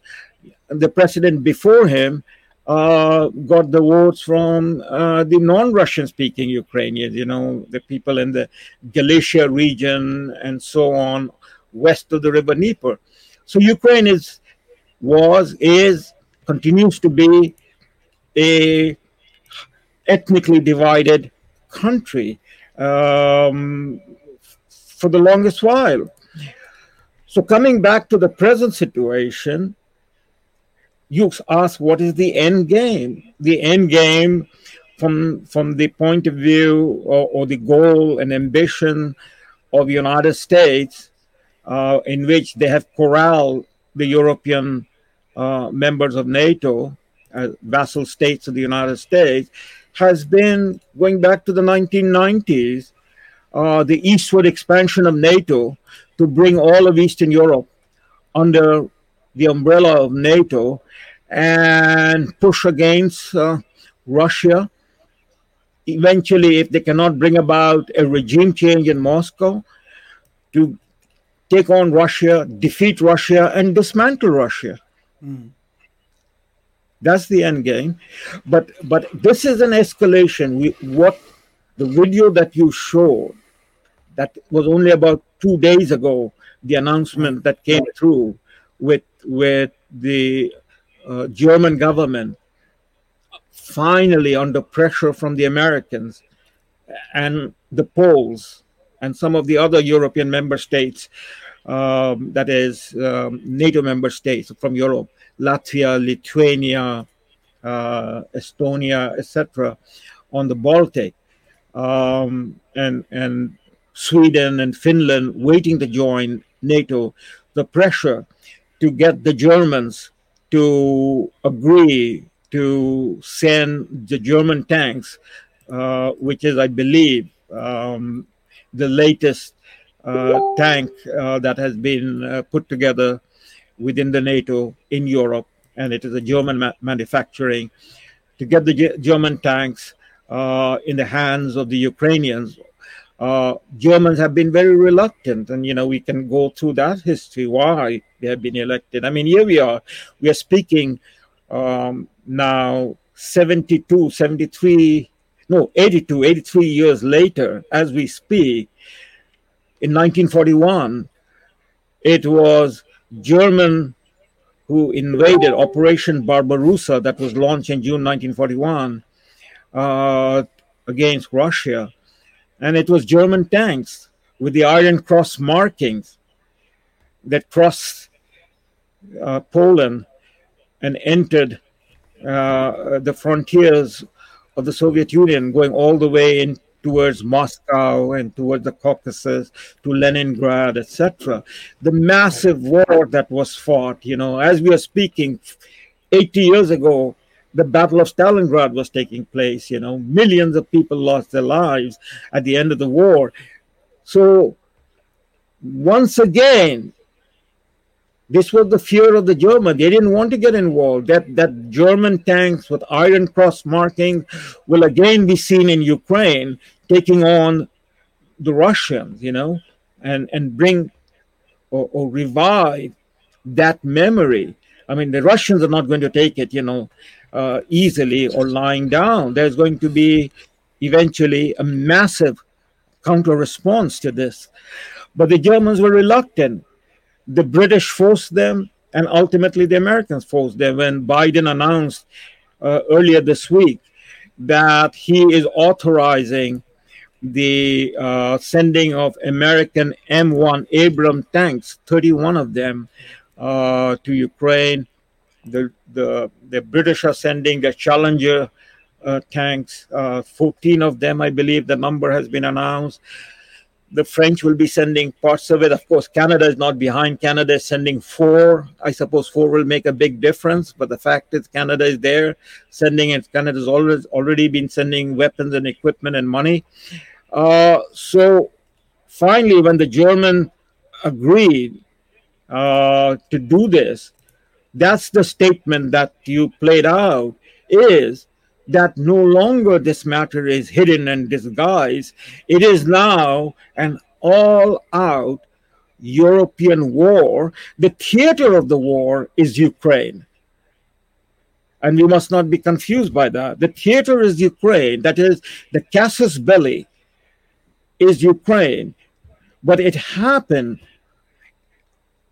because of the decision made in Washington. And those decisions that were made in Washington historically go back to the mid 1990s.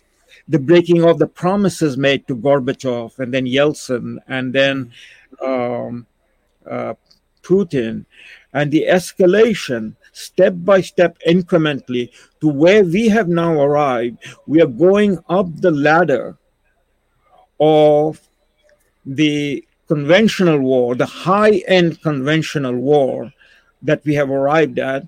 And the next step is, uh, you know, raising it to the nuclear level, you know, on both sides. Uh, the Russians have made it clear that they that that their red line has been crossed and they're not going to accept it any more because this this is an existential threat to Russia. Just as the Cuban Missile Crisis was an existential threat, uh, threat to America, you know. Uh, but but the Western powers, that is the United States, have totally, totally. There's the Biden administration, and before the Biden administration, it was the Obama Biden administration going all the way back to the Clinton administration, they have not only ignored the warnings of Russia, they have humiliated Russia. They have, you know, raised the stakes with Russia, and now they are threatening Russia with an undeclared war. Right. So this is where we have arrived, and my my my concern that, that this is not something that we, no one of us, can see this as a smoke and mirror operation. This is a really, we are at the brink of a possible nuclear war. I just want to play uh, a clip from a video I watched here, Salim, uh, in, in, in regards to this. Uh, give it one second here.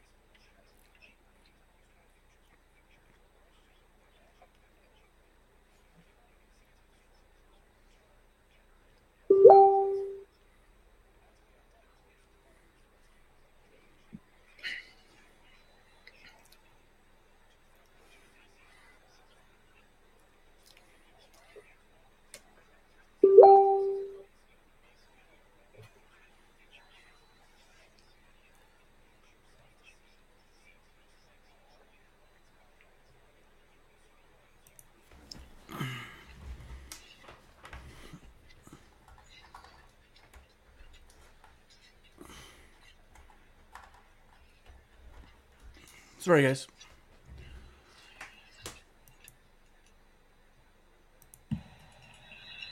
Ukraine, you will benefit. Weapons, contractors, everything. Ukraine will be your breadbasket. Watch.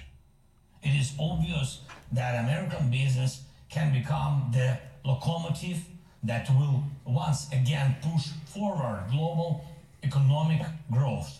We have already managed to attract attention and have cooperation with such giants of the international financial and investment world as BlackRock, JP Morgan, and Goldman Sachs, such American brands as Starlink or Westinghouse have already become part of our Ukrainian way. Your brilliant defense systems, such as HIMARS or Bradleys, are already uniting our history of freedom with your enterprises. We are waiting for Patriots. We are looking closely at Abrams. Thousands of such examples are possible. And everyone can become a big business by working with Ukraine. in all sectors, from weapons and defense to construction, from communication to agriculture, from transport to IT, from banks to medicine. And I believe that freedom must always win. It's like a creepy version of like an Epcot ride. Like Yeah. the future of tomorrow here in Ukraine. You come and you get to see the future. It's Great like American way. Right. We have capitalism and we want consumerism. As long as we maybe I don't- do the death first. Oh, Maybe, maybe I don't understand capitalism, but like this, this sounds to me like if I if I own like a sandwich shop, and then I give Clayton like a hundred thousand dollars to come and buy all of my sandwiches, and I'm like, look how much money you made. right. it's like, yeah, exactly. So Hundred percent. All right, hang on.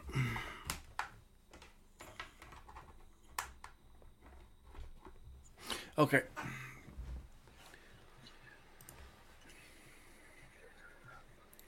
Well, I mean, the insanity that we are watching and witnessing, what does any of this mean in the context of a nuclear war? It seems that the people have been so dumbed down or have become so dumbfounded that they have no sense hmm. what they are talking about and what we, the people, understand.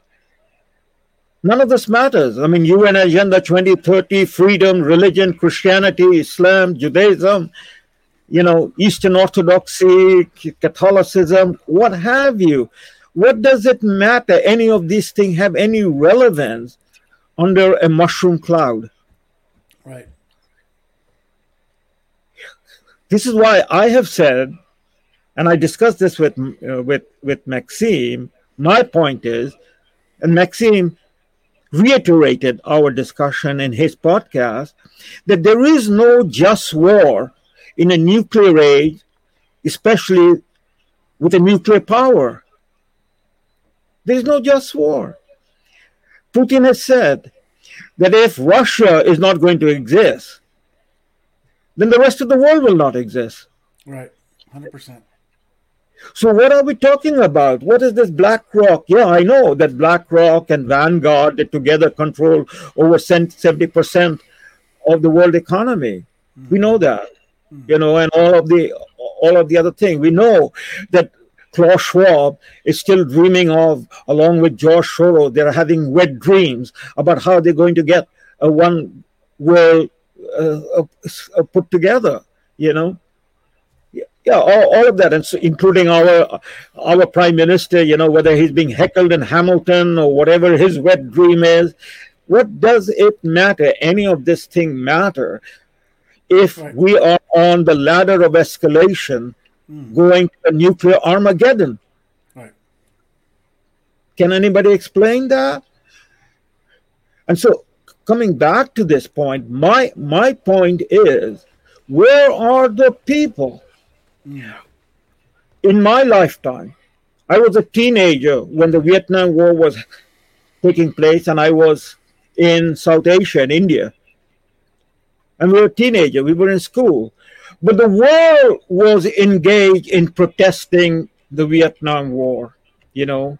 And it was no it was American, there was a massive anti-war movement that mm. began, you know, in the mid 60s with the civil rights movement that that converged with the anti-war movement that carried on till the end of the Vietnam War when the Americans left defeated, you know. They they left uh, Saigon behind and came out of it, you know, and after almost 15 years of this war that ravaged Indochina, that is Vietnam, Laos, Cambodia, you know, over 3 million people, Vietnamese and, and, and, and Indochinese, were dead.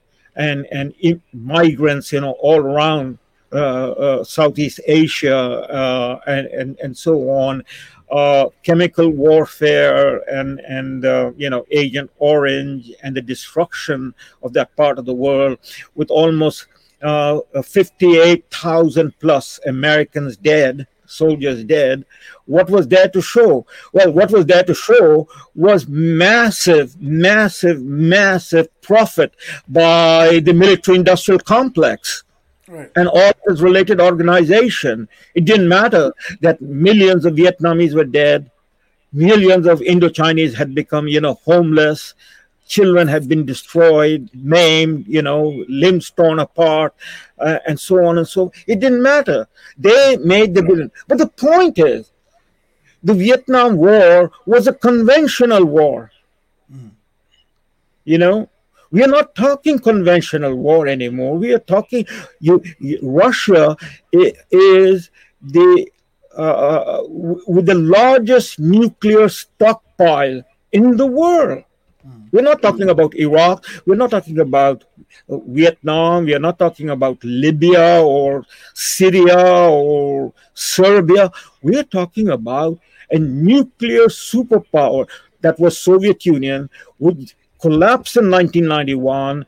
Russian Federation is at the heart of the reconstructed countries that have emerged from the body of the dead Soviet Union. And the Russian Federation is the largest of that body that has re- emerged as an independent sovereign state. And it has the world's largest nuclear stockpile, and they have developed their own arms industry to meet their own defense need, which is exactly what they're faced with right now. So This is the situation. to encapsulate it, it's essentially the globalist trying to force Russia to heel, to fall under their umbrella. That's that's what I see this all being orchestrated for, and and and obviously they the consequences don't matter. In fact, they're using a lot of the consequences to achieve what they want to achieve. Well, they, they, they're playing, uh, the, that is uh, Biden and company, that is Tony Blinken, Lloyd Austin. Tony Blinken is the Secretary of State, Lloyd Austin is the Secretary of Defense, Victoria Nuland, who's the Deputy Secretary of State, Jake Sullivan, who's the National Security Advisor. These people are playing a Russian roulette, but they're playing Russian roulette with all our lives hanging in the balance. Ask anyone in Canada from coast to coast to coast, whether they're people of the First Nation, whether they're uh, people of European descent, or people of the recent immigrants of the last half century from all over the world in Canada. Ask any one of them in this population of somewhere around about 37 million people do you know, do you understand your government is going to war with Russia that can go nuclear because of Crimea, because of Donbass region? I don't think even a fraction of 1% of Canadians will be able to identify Crimea or will be able to identify Donbass region. Right. So what is our stake over here? We have no say in the matter, and yet everything about us as Canadians can go up in flame. Hmm. You know, and and there we are. We are sleepwalking, so that's what was my second con- concern. That what has happened. I mean, we used to. We even as recently as the Iraq War of 1990s, we saw massive demonstration in our streets. That is, you know, peace peace campaign, no anti-war campaign. We saw it in, in Europe. We saw it in Canadian cities. We saw it in American cities. Over the last 60, 70 years, and going back to Vietnam War, there have always been an anti-war movement to stop and hold accountable the warmongers in Washington, in London, in Berlin, in wherever, you know, uh, hold them accountable and stop them. But for the first time in my life, I see we are all silent. There is not single. I haven't heard the Pope come out. I haven't heard from the Archbishop of Canterbury or the Archbishop of York. They all want it. The- no there's no there's no religious leaders in the western world we're talking about the western world that is europe europe is a member of you know european union and nato not a single religious leader is out on the street. There are no public figures like what Bertrand Russell was. I, I think not too many people now will remember who Bertrand Russell is. Mm. But the man, you know, devoted his life to anti-war campaign, going all the way back to World War One and through the Vietnam War. And and people of that stature, there's not one. Mm. So how has this come about? It goes back to how sick, how devalued, how immoral the Western culture and civilization has become. Yes, hundred percent. I mean, you, I heard you from the back screen a little bit, not all of it, but you were talking about, you know, uh, the situation in, in, in, in your part of the country, in Saskatoon, with drag queen and men walking around, you know, undressed in women's uh, toilets, etc., etc. How this has come about? It has come about because we no longer, our state, our country, our leaders, our public intellectual, our religious leader no longer have any moral conviction of their own to stand by because they become totally relativist, totally amoral, if not immoral. When a man can be a woman and a woman can be a man, there is no longer any moral foundation to the Western civilization. This is where we have arrived. And so we are talking about, and that's Zelensky. You know, Zelensky has been going in, his people have been going into the uh, Orthodox Church, the Eastern Orthodox Church, which is still under, in a sense, the umbrella of uh, the Russian Orthodox Church and the and, and the Russian Patriarch in Moscow. They've been going in that church and desecrating those churches. So, but That's but Salim, hearing about it. You know, But so obviously NATO and NATO countries, EU, they all understand ultimately what the consequence is in all of this. They have I to. doubt. Uh, You don't- well, I mean, uh, I mean, when, when, we- we're talking about we're talking about a nuclear war. We're talking Exactly. about the Armageddon. We're talking about the destruction of the planet. They Yeah, have to know this. So what's their end game in all of this? How do they how do they take benefit from what they're doing if all is lost? Well, you're talking about. I, un- I now assume you're talking about they mean the people holding power. That is Biden and his administration, Yes. right? Yes. In France, Macron and his administration. In Germany, Olaf Scholz and yeah, okay. Um, I, I can only guess what is going on in their ma- my mind, and what what I can guess is that none of them believe that pushing Russia to the corner as they are doing can lead to uh, a nuclear exchange, a nuclear war. They are confident that they are in control and that is not going to happen. They can just escalate this to the point where either there will be some sort of an internal coup in Russia and uh, fearing fearing further escalation of the war and bring down uh, Putin, uh, and then they will negotiate with whoever replaces Putin. But even Uh, Salim, it- even it- I know, even I know that Russia will never back down. agreed. Even I know that ninety percent of the Russian people support their president in defending their interests. They're they're Agreed. not they're not going to uh, have a coup to bring Putin down internally. If I know that, why don't they know that? Is it just arrogance and ego? yes yes it's a it's a lot to do with arrogance and and, and ego uh, when uh, have any one of us have seen a leader in the west we are talking about now. Uh, a leader say you know on this and this policy we made a mistake. I'm sorry you know and You'll never hear that. And and and and, and back backtrack from the position they had taken you know. Have you seen that? I haven't seen that. There has been so many wars over the last 30 years since the collapse of the soviet union that has turned out to be disastrous, not only for the people upon whom the war was waged, but for the people who waged the war. Take the example of uh, uh, the elimination of Muammar Gaddafi in Libya in 2012. What happened? Gaddafi was the man who controlled that part of the region and prevented, you know, the traffic mm. between Africa and Europe. By removing Gaddafi, that man and that obstacle was removed, and African immigrants, migrants moved across the Mediterranean into Europe.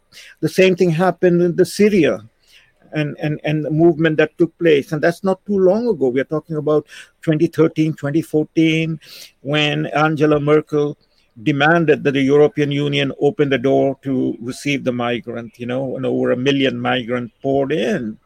Well, it's now in multiples of million that the that the Ukrainian population is pouring into Europe, hmm. you know, and will be coming across to um, North America, you know, and will be brought to North America by both the Canadian and the American government. So there it is, a destruction of their homeland, creation of migrants, and bringing those migrants, you know, opening the door to the migrant into North America, apart from in, in the case of United States, the southern border is open and, and, and people are pouring in. You know, over 3 million people have poured in from Central America and, and from South America. So the point is that uh, they have never, not one has said, look, you know, whatever we calculated, that policy has turned out, you know, negative for all of us, and we are sorry about this, and we're going to correct it. They haven't said that. They never Never said that about the Vietnam War. They never said that about the Iraq War. I mean, they talked about weapons of mass destruction. There was no weapons of mass destruction, and millions of people were killed. Hmm. They've never said that, you know. So, so they these people are not going to say that. That comes back to we the people, and ultimately it is we the people. You know, I mean, it is the American uh, uh, Congress that has been. Uh, putting out money that Biden administration has been demanding, and they have been, you know, printing money, and they have been sending that money to Ukraine, which will be laundered back um, through the hands of the special interest group back into America and into the hands of people like Zelensky and his people in in uh, Ukraine. But we, the common people, are the ones who are paying for all of this, and we are suffering. You know, so the question comes back to what has happened to we, the people. And I'm sad to say, I am in, in, in a terribly despondent sense saying this, you know, mm-hmm. that we, the people, have become thoroughly corrupt and bankrupt in terms of our culture, our values, our understanding. If there is no father and mother enraged walking into the office of Scott Moe, you know, with pitchfork to say, mm-hmm. How dare you open whatever that you have opened where my daughter has to be confronted with naked men, you know, claiming to be women walking into their, you know, uh, uh, uh, dressing room. And I look forward to reporting to you tomorrow how many people show up tomorrow to face City Hall and to tell City Hall how wrong they are and what they've created in policy. Um, we'll see tomorrow. But it, it better be a lot of people, or I'm going to be just as despondent as you are. Right, but I'm looking at the pattern. I'm not looking at a one particular region. I'm looking at the pattern. The pattern is, I mean, where, here it is. You know, in Canada, I, uh, I, I spoke to Maxime two days ago, and I appealed to him. I said, Maxime, you're the only man. You know, raise your voice. I know the media is not going to carry it, but let us all together. Let us find a way to raise the voice of no war. This is not. This is not. You know, uh, we are sitting here playing Russian roulette. This is real, real time situation. Time is urgent. All of the discussion. I mean, uh, the, the political parties in Ottawa are preparing for the parliament to open next week. What are they going to talk about? How they're going to buy the people with their money for the next election? None of this thing matters. There is going to be no country around anymore. Hundred percent. And there is not a single voice out there asking the question that you and I have been talking about for the last year. Hmm. Nope, not not a big voice, not a public voice. That's for sure. But again, as you say, that's the job of the people. We have to re-engage. We have to do this.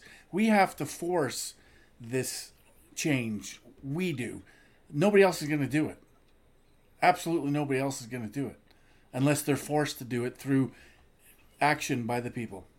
That's it. Absolutely. Eh, But in the North, but coming back to Canada and, and, and the North American context, in the 20th century, there were two world wars and then the Cold War. But the two world war was a shooting war. Yeah. And Canadians went in World War One as soldiers and Canadian and, and in World War Two as did the Americans in World War One, World War Two. But neither Canada nor the United States was in any way touched by those wars. We were unscathed. Not one of our cities were bombed. right. One- not, Yeah. you know, we, we, we didn't pay the price of the destruction and the casualties of the war. It was the men who volunteered. They faced the price. They paid But the this price. is this is what I have a hard time with. I talked to my wife about this yesterday because she's European, and you would think the Europeans, the people, would say no. The German people, you would think they would say no. This is, but it doesn't matter because even the foreign minister said, "I don't care what the people think." In her words, she said, "I don't care what the German people think. We're going to do this anyway." Exactly, exactly. So the Right. people, uh, uh, we, we don't know uh, unless unless this this mass psychosis on the way they are right now. You know, where you can see the timeline. You know, I mean, this is again, this war is the globalist war against Russia because you know Russia is standing for what you keep what is your call sign at the end of your program? Nationalism good, globalism bad. Russia is standing for nationalism. Russia is defending its culture, its nation state. Yes. So will China. So will India. So will many of the uh, BRIC nations, BRICS, the global south. Whether whether we have agreements or disagreement with them on any of the issues that are, you know, open to discussion, given that you know there is the diversity of culture and understanding, we will have disagreements, but where we agree all of us agree that is those of us who share this freedom value that nationalism is good globalism is bad Yes. right S- but coming to europe and coming to north america that is the g7 countries we're talking about the g7 countries the world economic forum is the g7 countries you know Yeah. uh, the european union this mass psychosis that is there in the minds of the Europeans and the North Americans over the last 30 years. Western civilization. Yes. Change, global warming, you know, I mean, when when we could swallow, the people swallowed the lies, the opening lie, the opening gambit was carbon is a poison. Carbon dioxide is a poison, which is the building block of life is a poison. Once we bought that lie, we bought every other lie over the last 30 years to where we have arrived, you Right. know? Right. So, this mass psychosis that we have been living in, otherwise, how do we have a president of the United States who is maybe 80% or more in dementia? Right. and people elect him. How do we have a third rate actor like Justin Trudeau elected three times as prime minister? Right.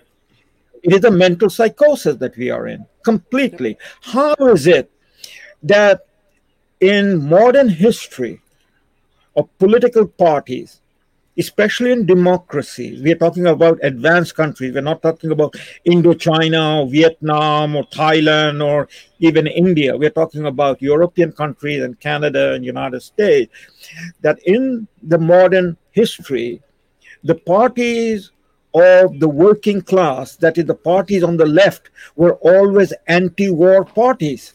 You know, the Labour Party was anti war, the Social Democratic Party was an anti-war.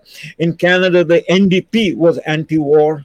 How is it in the last 30 years the parties on the left have become the big defenders of war and warmongers?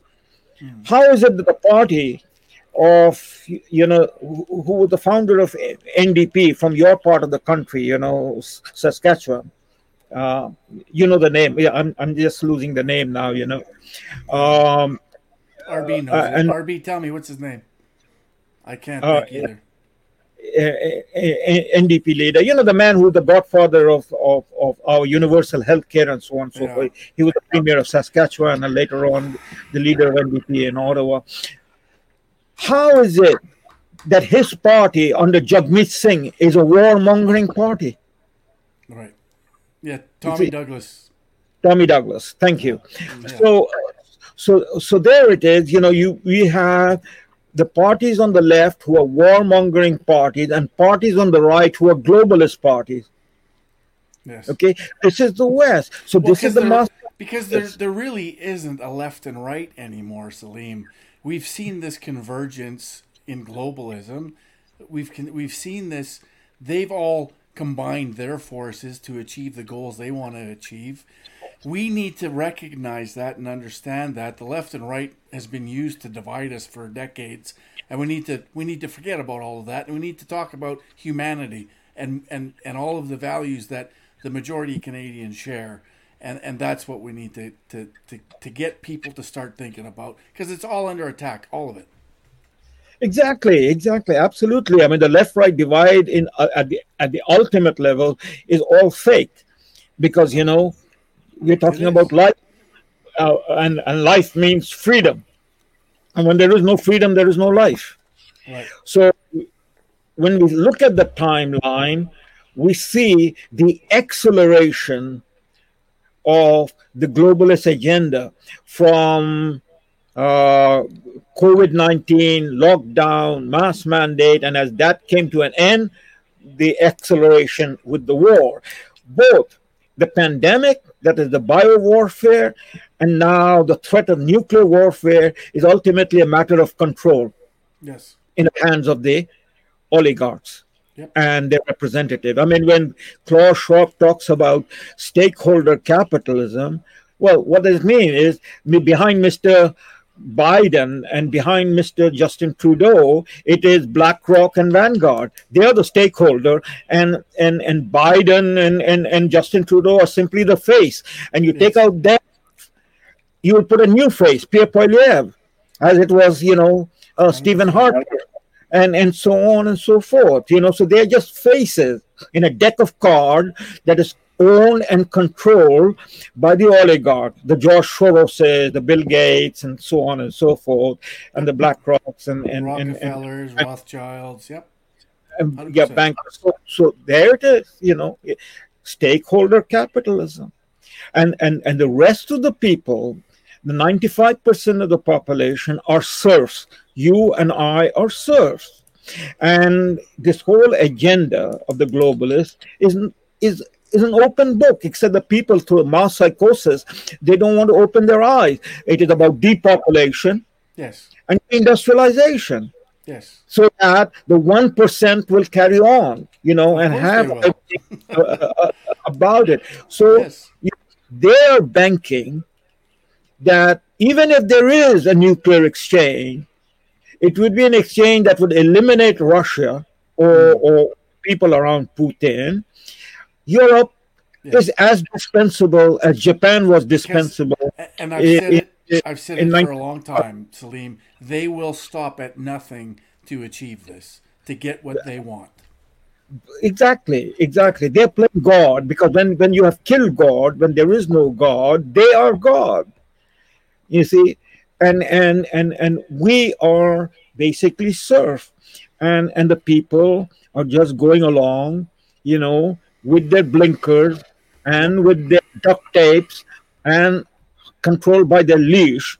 Uh, there is no free speech and there's no freedom. And you and I are talking. We, this can be deplatformed because you know the big techs own it. Yep. If they want, they will. You know, I mean, they deplatform President Trump. So who are we? But Yes. but it still comes back. Do the people want to go up in smoke and ruin? Because if there is in the escalating ladder going up, we hit that moment when it breaks out. There's going to be a cascading effect even before there is a a, a nuclear missile fired by the, the Americans or by the Russians. It's fired. They can fire a EMP, electromagnetic pulse, over North America, and that takes out everything. Right. We will be into starvation. Right. There will be riots on the street.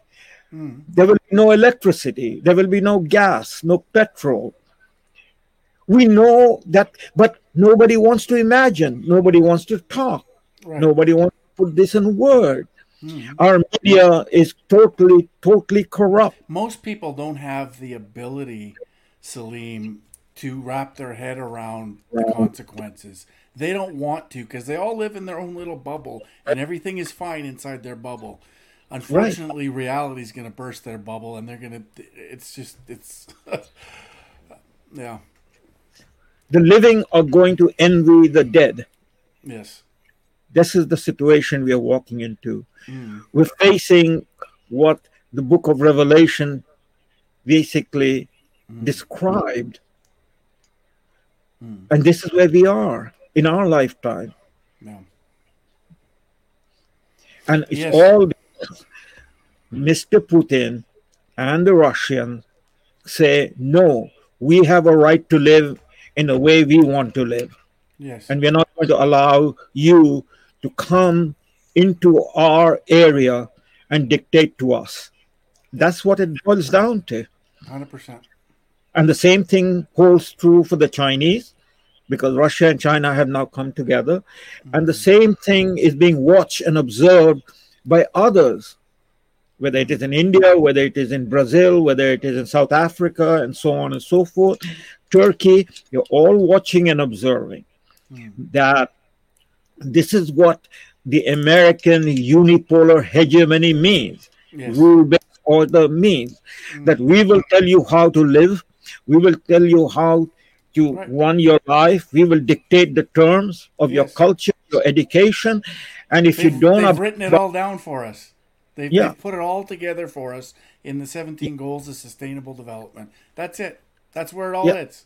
That's the Exactly. pinnacle right there. Exactly. And and people need to open up and understand that this is what's happening. It's but hey, I mean the media is pretty effective at what they do at framing all of this as conspiracy theory. You know, and it's much easier for people to accept it as conspiracy theory than actual reality. It's it's far easier for them just to cast it off that that's not really happening because they have football to watch on the weekend, right? They have hockey to watch every evening. So, you know, they'll go to work and then they'll watch hockey and football. Everything will be fine. conspiracy theory is used to deride the people that those who are talking about it are discussing it to deride them to dismiss them to call them nutcase and crackpots etc but in law there is conspiracy theory. The us criminal code you were a law enforcement officer uh, in the us criminal code conspiracy theory is about anytime two individual or more get together to discuss plan and engage in any activity Yeah, conspiracy to commit whatever it is. yeah whatever it is happen all day, every day. There's conspiracies happening. Uh, and and and so there is i mean the the big big body of law the case by which giuliani cleaned out new york of the f- big mafia families in the 1990s the gambino family and the all the other families RICO. Uh, is RICO. Right. yeah, right racket industry corruption organization act Yep. so so there is there is conspiracy there is that conspiracy theory exists people engage in them what we are talking about, you and I are talking about, is exactly pointing out those people who are engaged in the conspiracy. Well, and that's is not just it. there, it's not theory. We know this.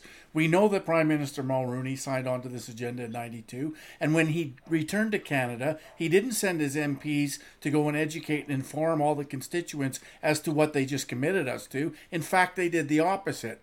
They, they hid it, they covered it, and they called us who identified it as conspiracy theorists because they knew the majority of the masses would swallow it hook, line, and sinker. So it's all been by design. They've all been doing this. They're all been conspirators in this. Fact. Exactly. Because if the people knew on, and, and, and this was openly discussed, then the people would said no to it. They would have gone- rejected it out of hand, Salim. Exactly. And they would So have that- probably told the politician trying to sell it to them that you need to resign immediately because we're not accepting any of this. But that never happened because they couldn't. And that's why Pierre Poilievre still to this day ignores it and feigns ignorance about it because he knows that his party's responsible for it and he can't possibly accept that responsibility. So he just lies to everybody and tells them I have no idea what it is, even though he's voted for it no less than six times. Absolutely. So we circle back to the situation we are in. All of these things will be non relevant, irrelevant if in the next few weeks or months we hit the wall Um, of what is at play. What is at play is Europe is at war. Europe, led by the United States, is at war with Russia. And when that wall is hit, that is, Russia is cornered to the extent that Russia retaliates, we might very fast go up the ladder of escalation. From high end conventional weapon to possibly nuclear weapon, because that would be the last resort when a country is faced with an existential crisis of the sort that Russia thinks. We have to understand the other person, you know, uh, of what the other person is thinking and what is going through that other person's mind. But arrogant globalists don't care. They don't No. care what the other person thinks. They don't care. They have an agenda and they'll stop at nothing to achieve it. Exactly, exactly, exactly. So the last president uh, who thought about this matter when a crisis of this nature unfolded was President John F. Kennedy. Right. He thought the matter through of what was in the head of And what did they do to him? Hmm. and and they resolve the problem by understanding each other. And respect that out of understanding each other comes respect. Out of talking with each other comes respect. Right. and that's what happened. And that's what led to his death. Hmm. Because the military industrial complex would not have that. Hmm. And that's the situation we are faced with today president trump walked hand in hand the first president since the Korean War went all the way to the demilitarized zone on the Korean Peninsula and then walked across that demilitarized zone and shook hands hmm. with Kim Il jong. It doesn't matter who Kim Il jong is in terms of his values, his ideas, his ideology. He is the man who holds the button to nuclear weapons in North Korea. Hmm. President Trump met with him to understand him, to talk with him, so that he can understand him. And there was the possibility and opening of a whole new agenda. But then Trump was removed. And the, the globalists could care less what what Russia feels or what they think. Because Yes. they don't they don't care. It's irrelevant. They want to achieve what they want to achieve. And that's Exactly. American hegemony. That's globalism, global governance, everybody being dictated to from that position. That's it. Exactly. That's what they want.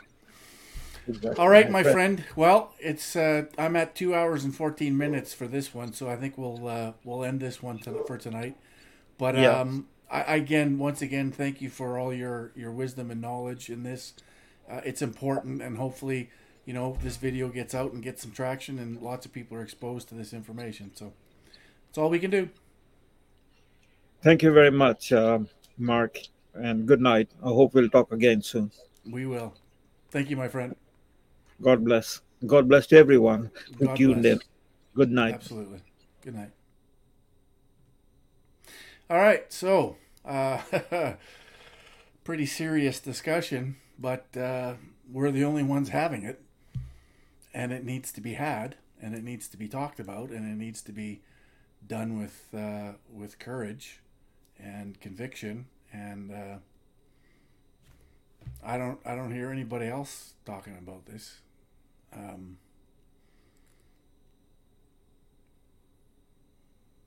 yeah. We're in pretty serious times. There's no doubt about it. But what a time to be alive. I'm going to continue to do what I can do to uh, stop this insanity. Um, die trying, right? Anyways, tomorrow, 2 o'clock at City Hall in Saskatoon, I want to see a thousand people there that are saying no to putting our children at risk from predators and pedos that want access to our kids in city facilities. We need the city of Saskatoon to change their policy. We need them to exclude people instead of including these perverts.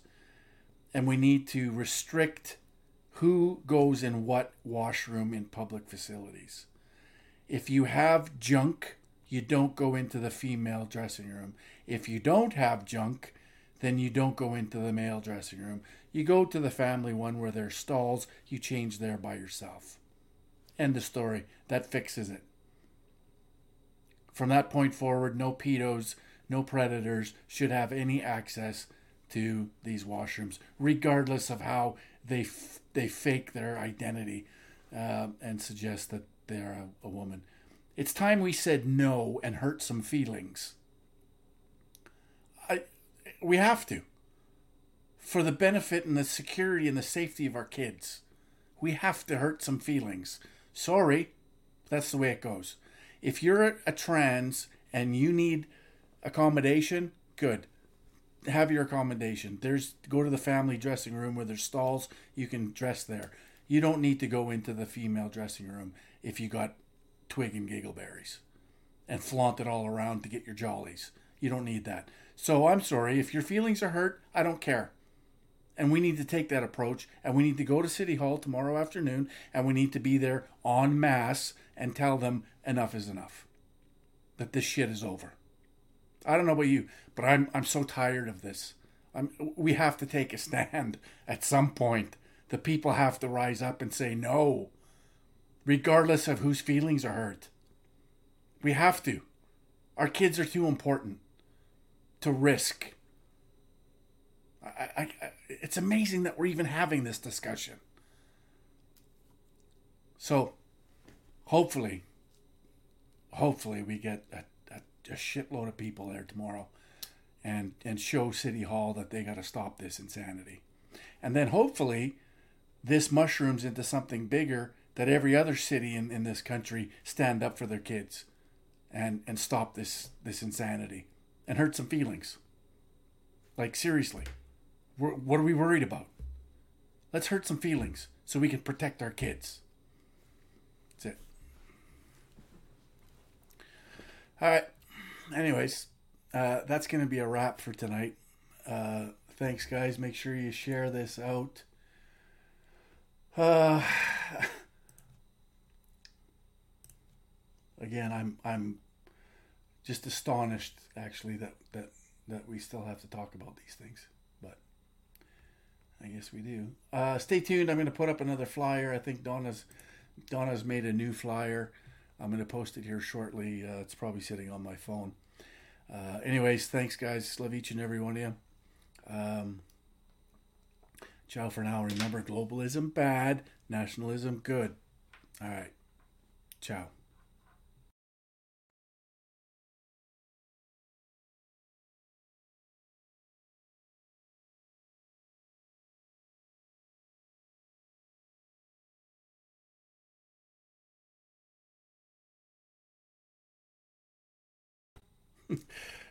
Sorry. uh, yes, March 4th in Calgary at South Victory Church. Um, myself, well, here, let's just put up the flyer. Uh, that's around here somewhere. And um, where is it? I thought I put it up. Oh, yeah, there it is. All right. Thanks, Dominique. I apologize for forgetting, but uh, you know, a friendly reminder is always good. So there it is. Let's Talk Truth Conference, UN Sustainable Development Climate Change Agenda. Myself, yours truly, Salim Mansur, who we just listened to, our national treasure. Marc Morano from Climate Depot down in the States. He's fantastic. And Rayanne, who's going to speak about, uh, Rayanne Spottingbull is going to speak about UNDRIP. And then we have, uh, of course, Artur Pawlowski. So there it is. Let's talk truthconference.com. Um, and yes, the organizers are charging 50 per person because this type of thing costs money. And they're bringing speakers in from the States, from around everywhere. And uh, it costs money. So, and they're also providing a meal. You get to eat when you're there. So, uh, you know, 50 bucks, it is what it is. There you go. I hope to see all of you there if you're in the Calgary area um, and want to listen to some truth. Um, that's that. All right. There. I did my duty, Dominique. And that's a wrap. All right. Ciao for now.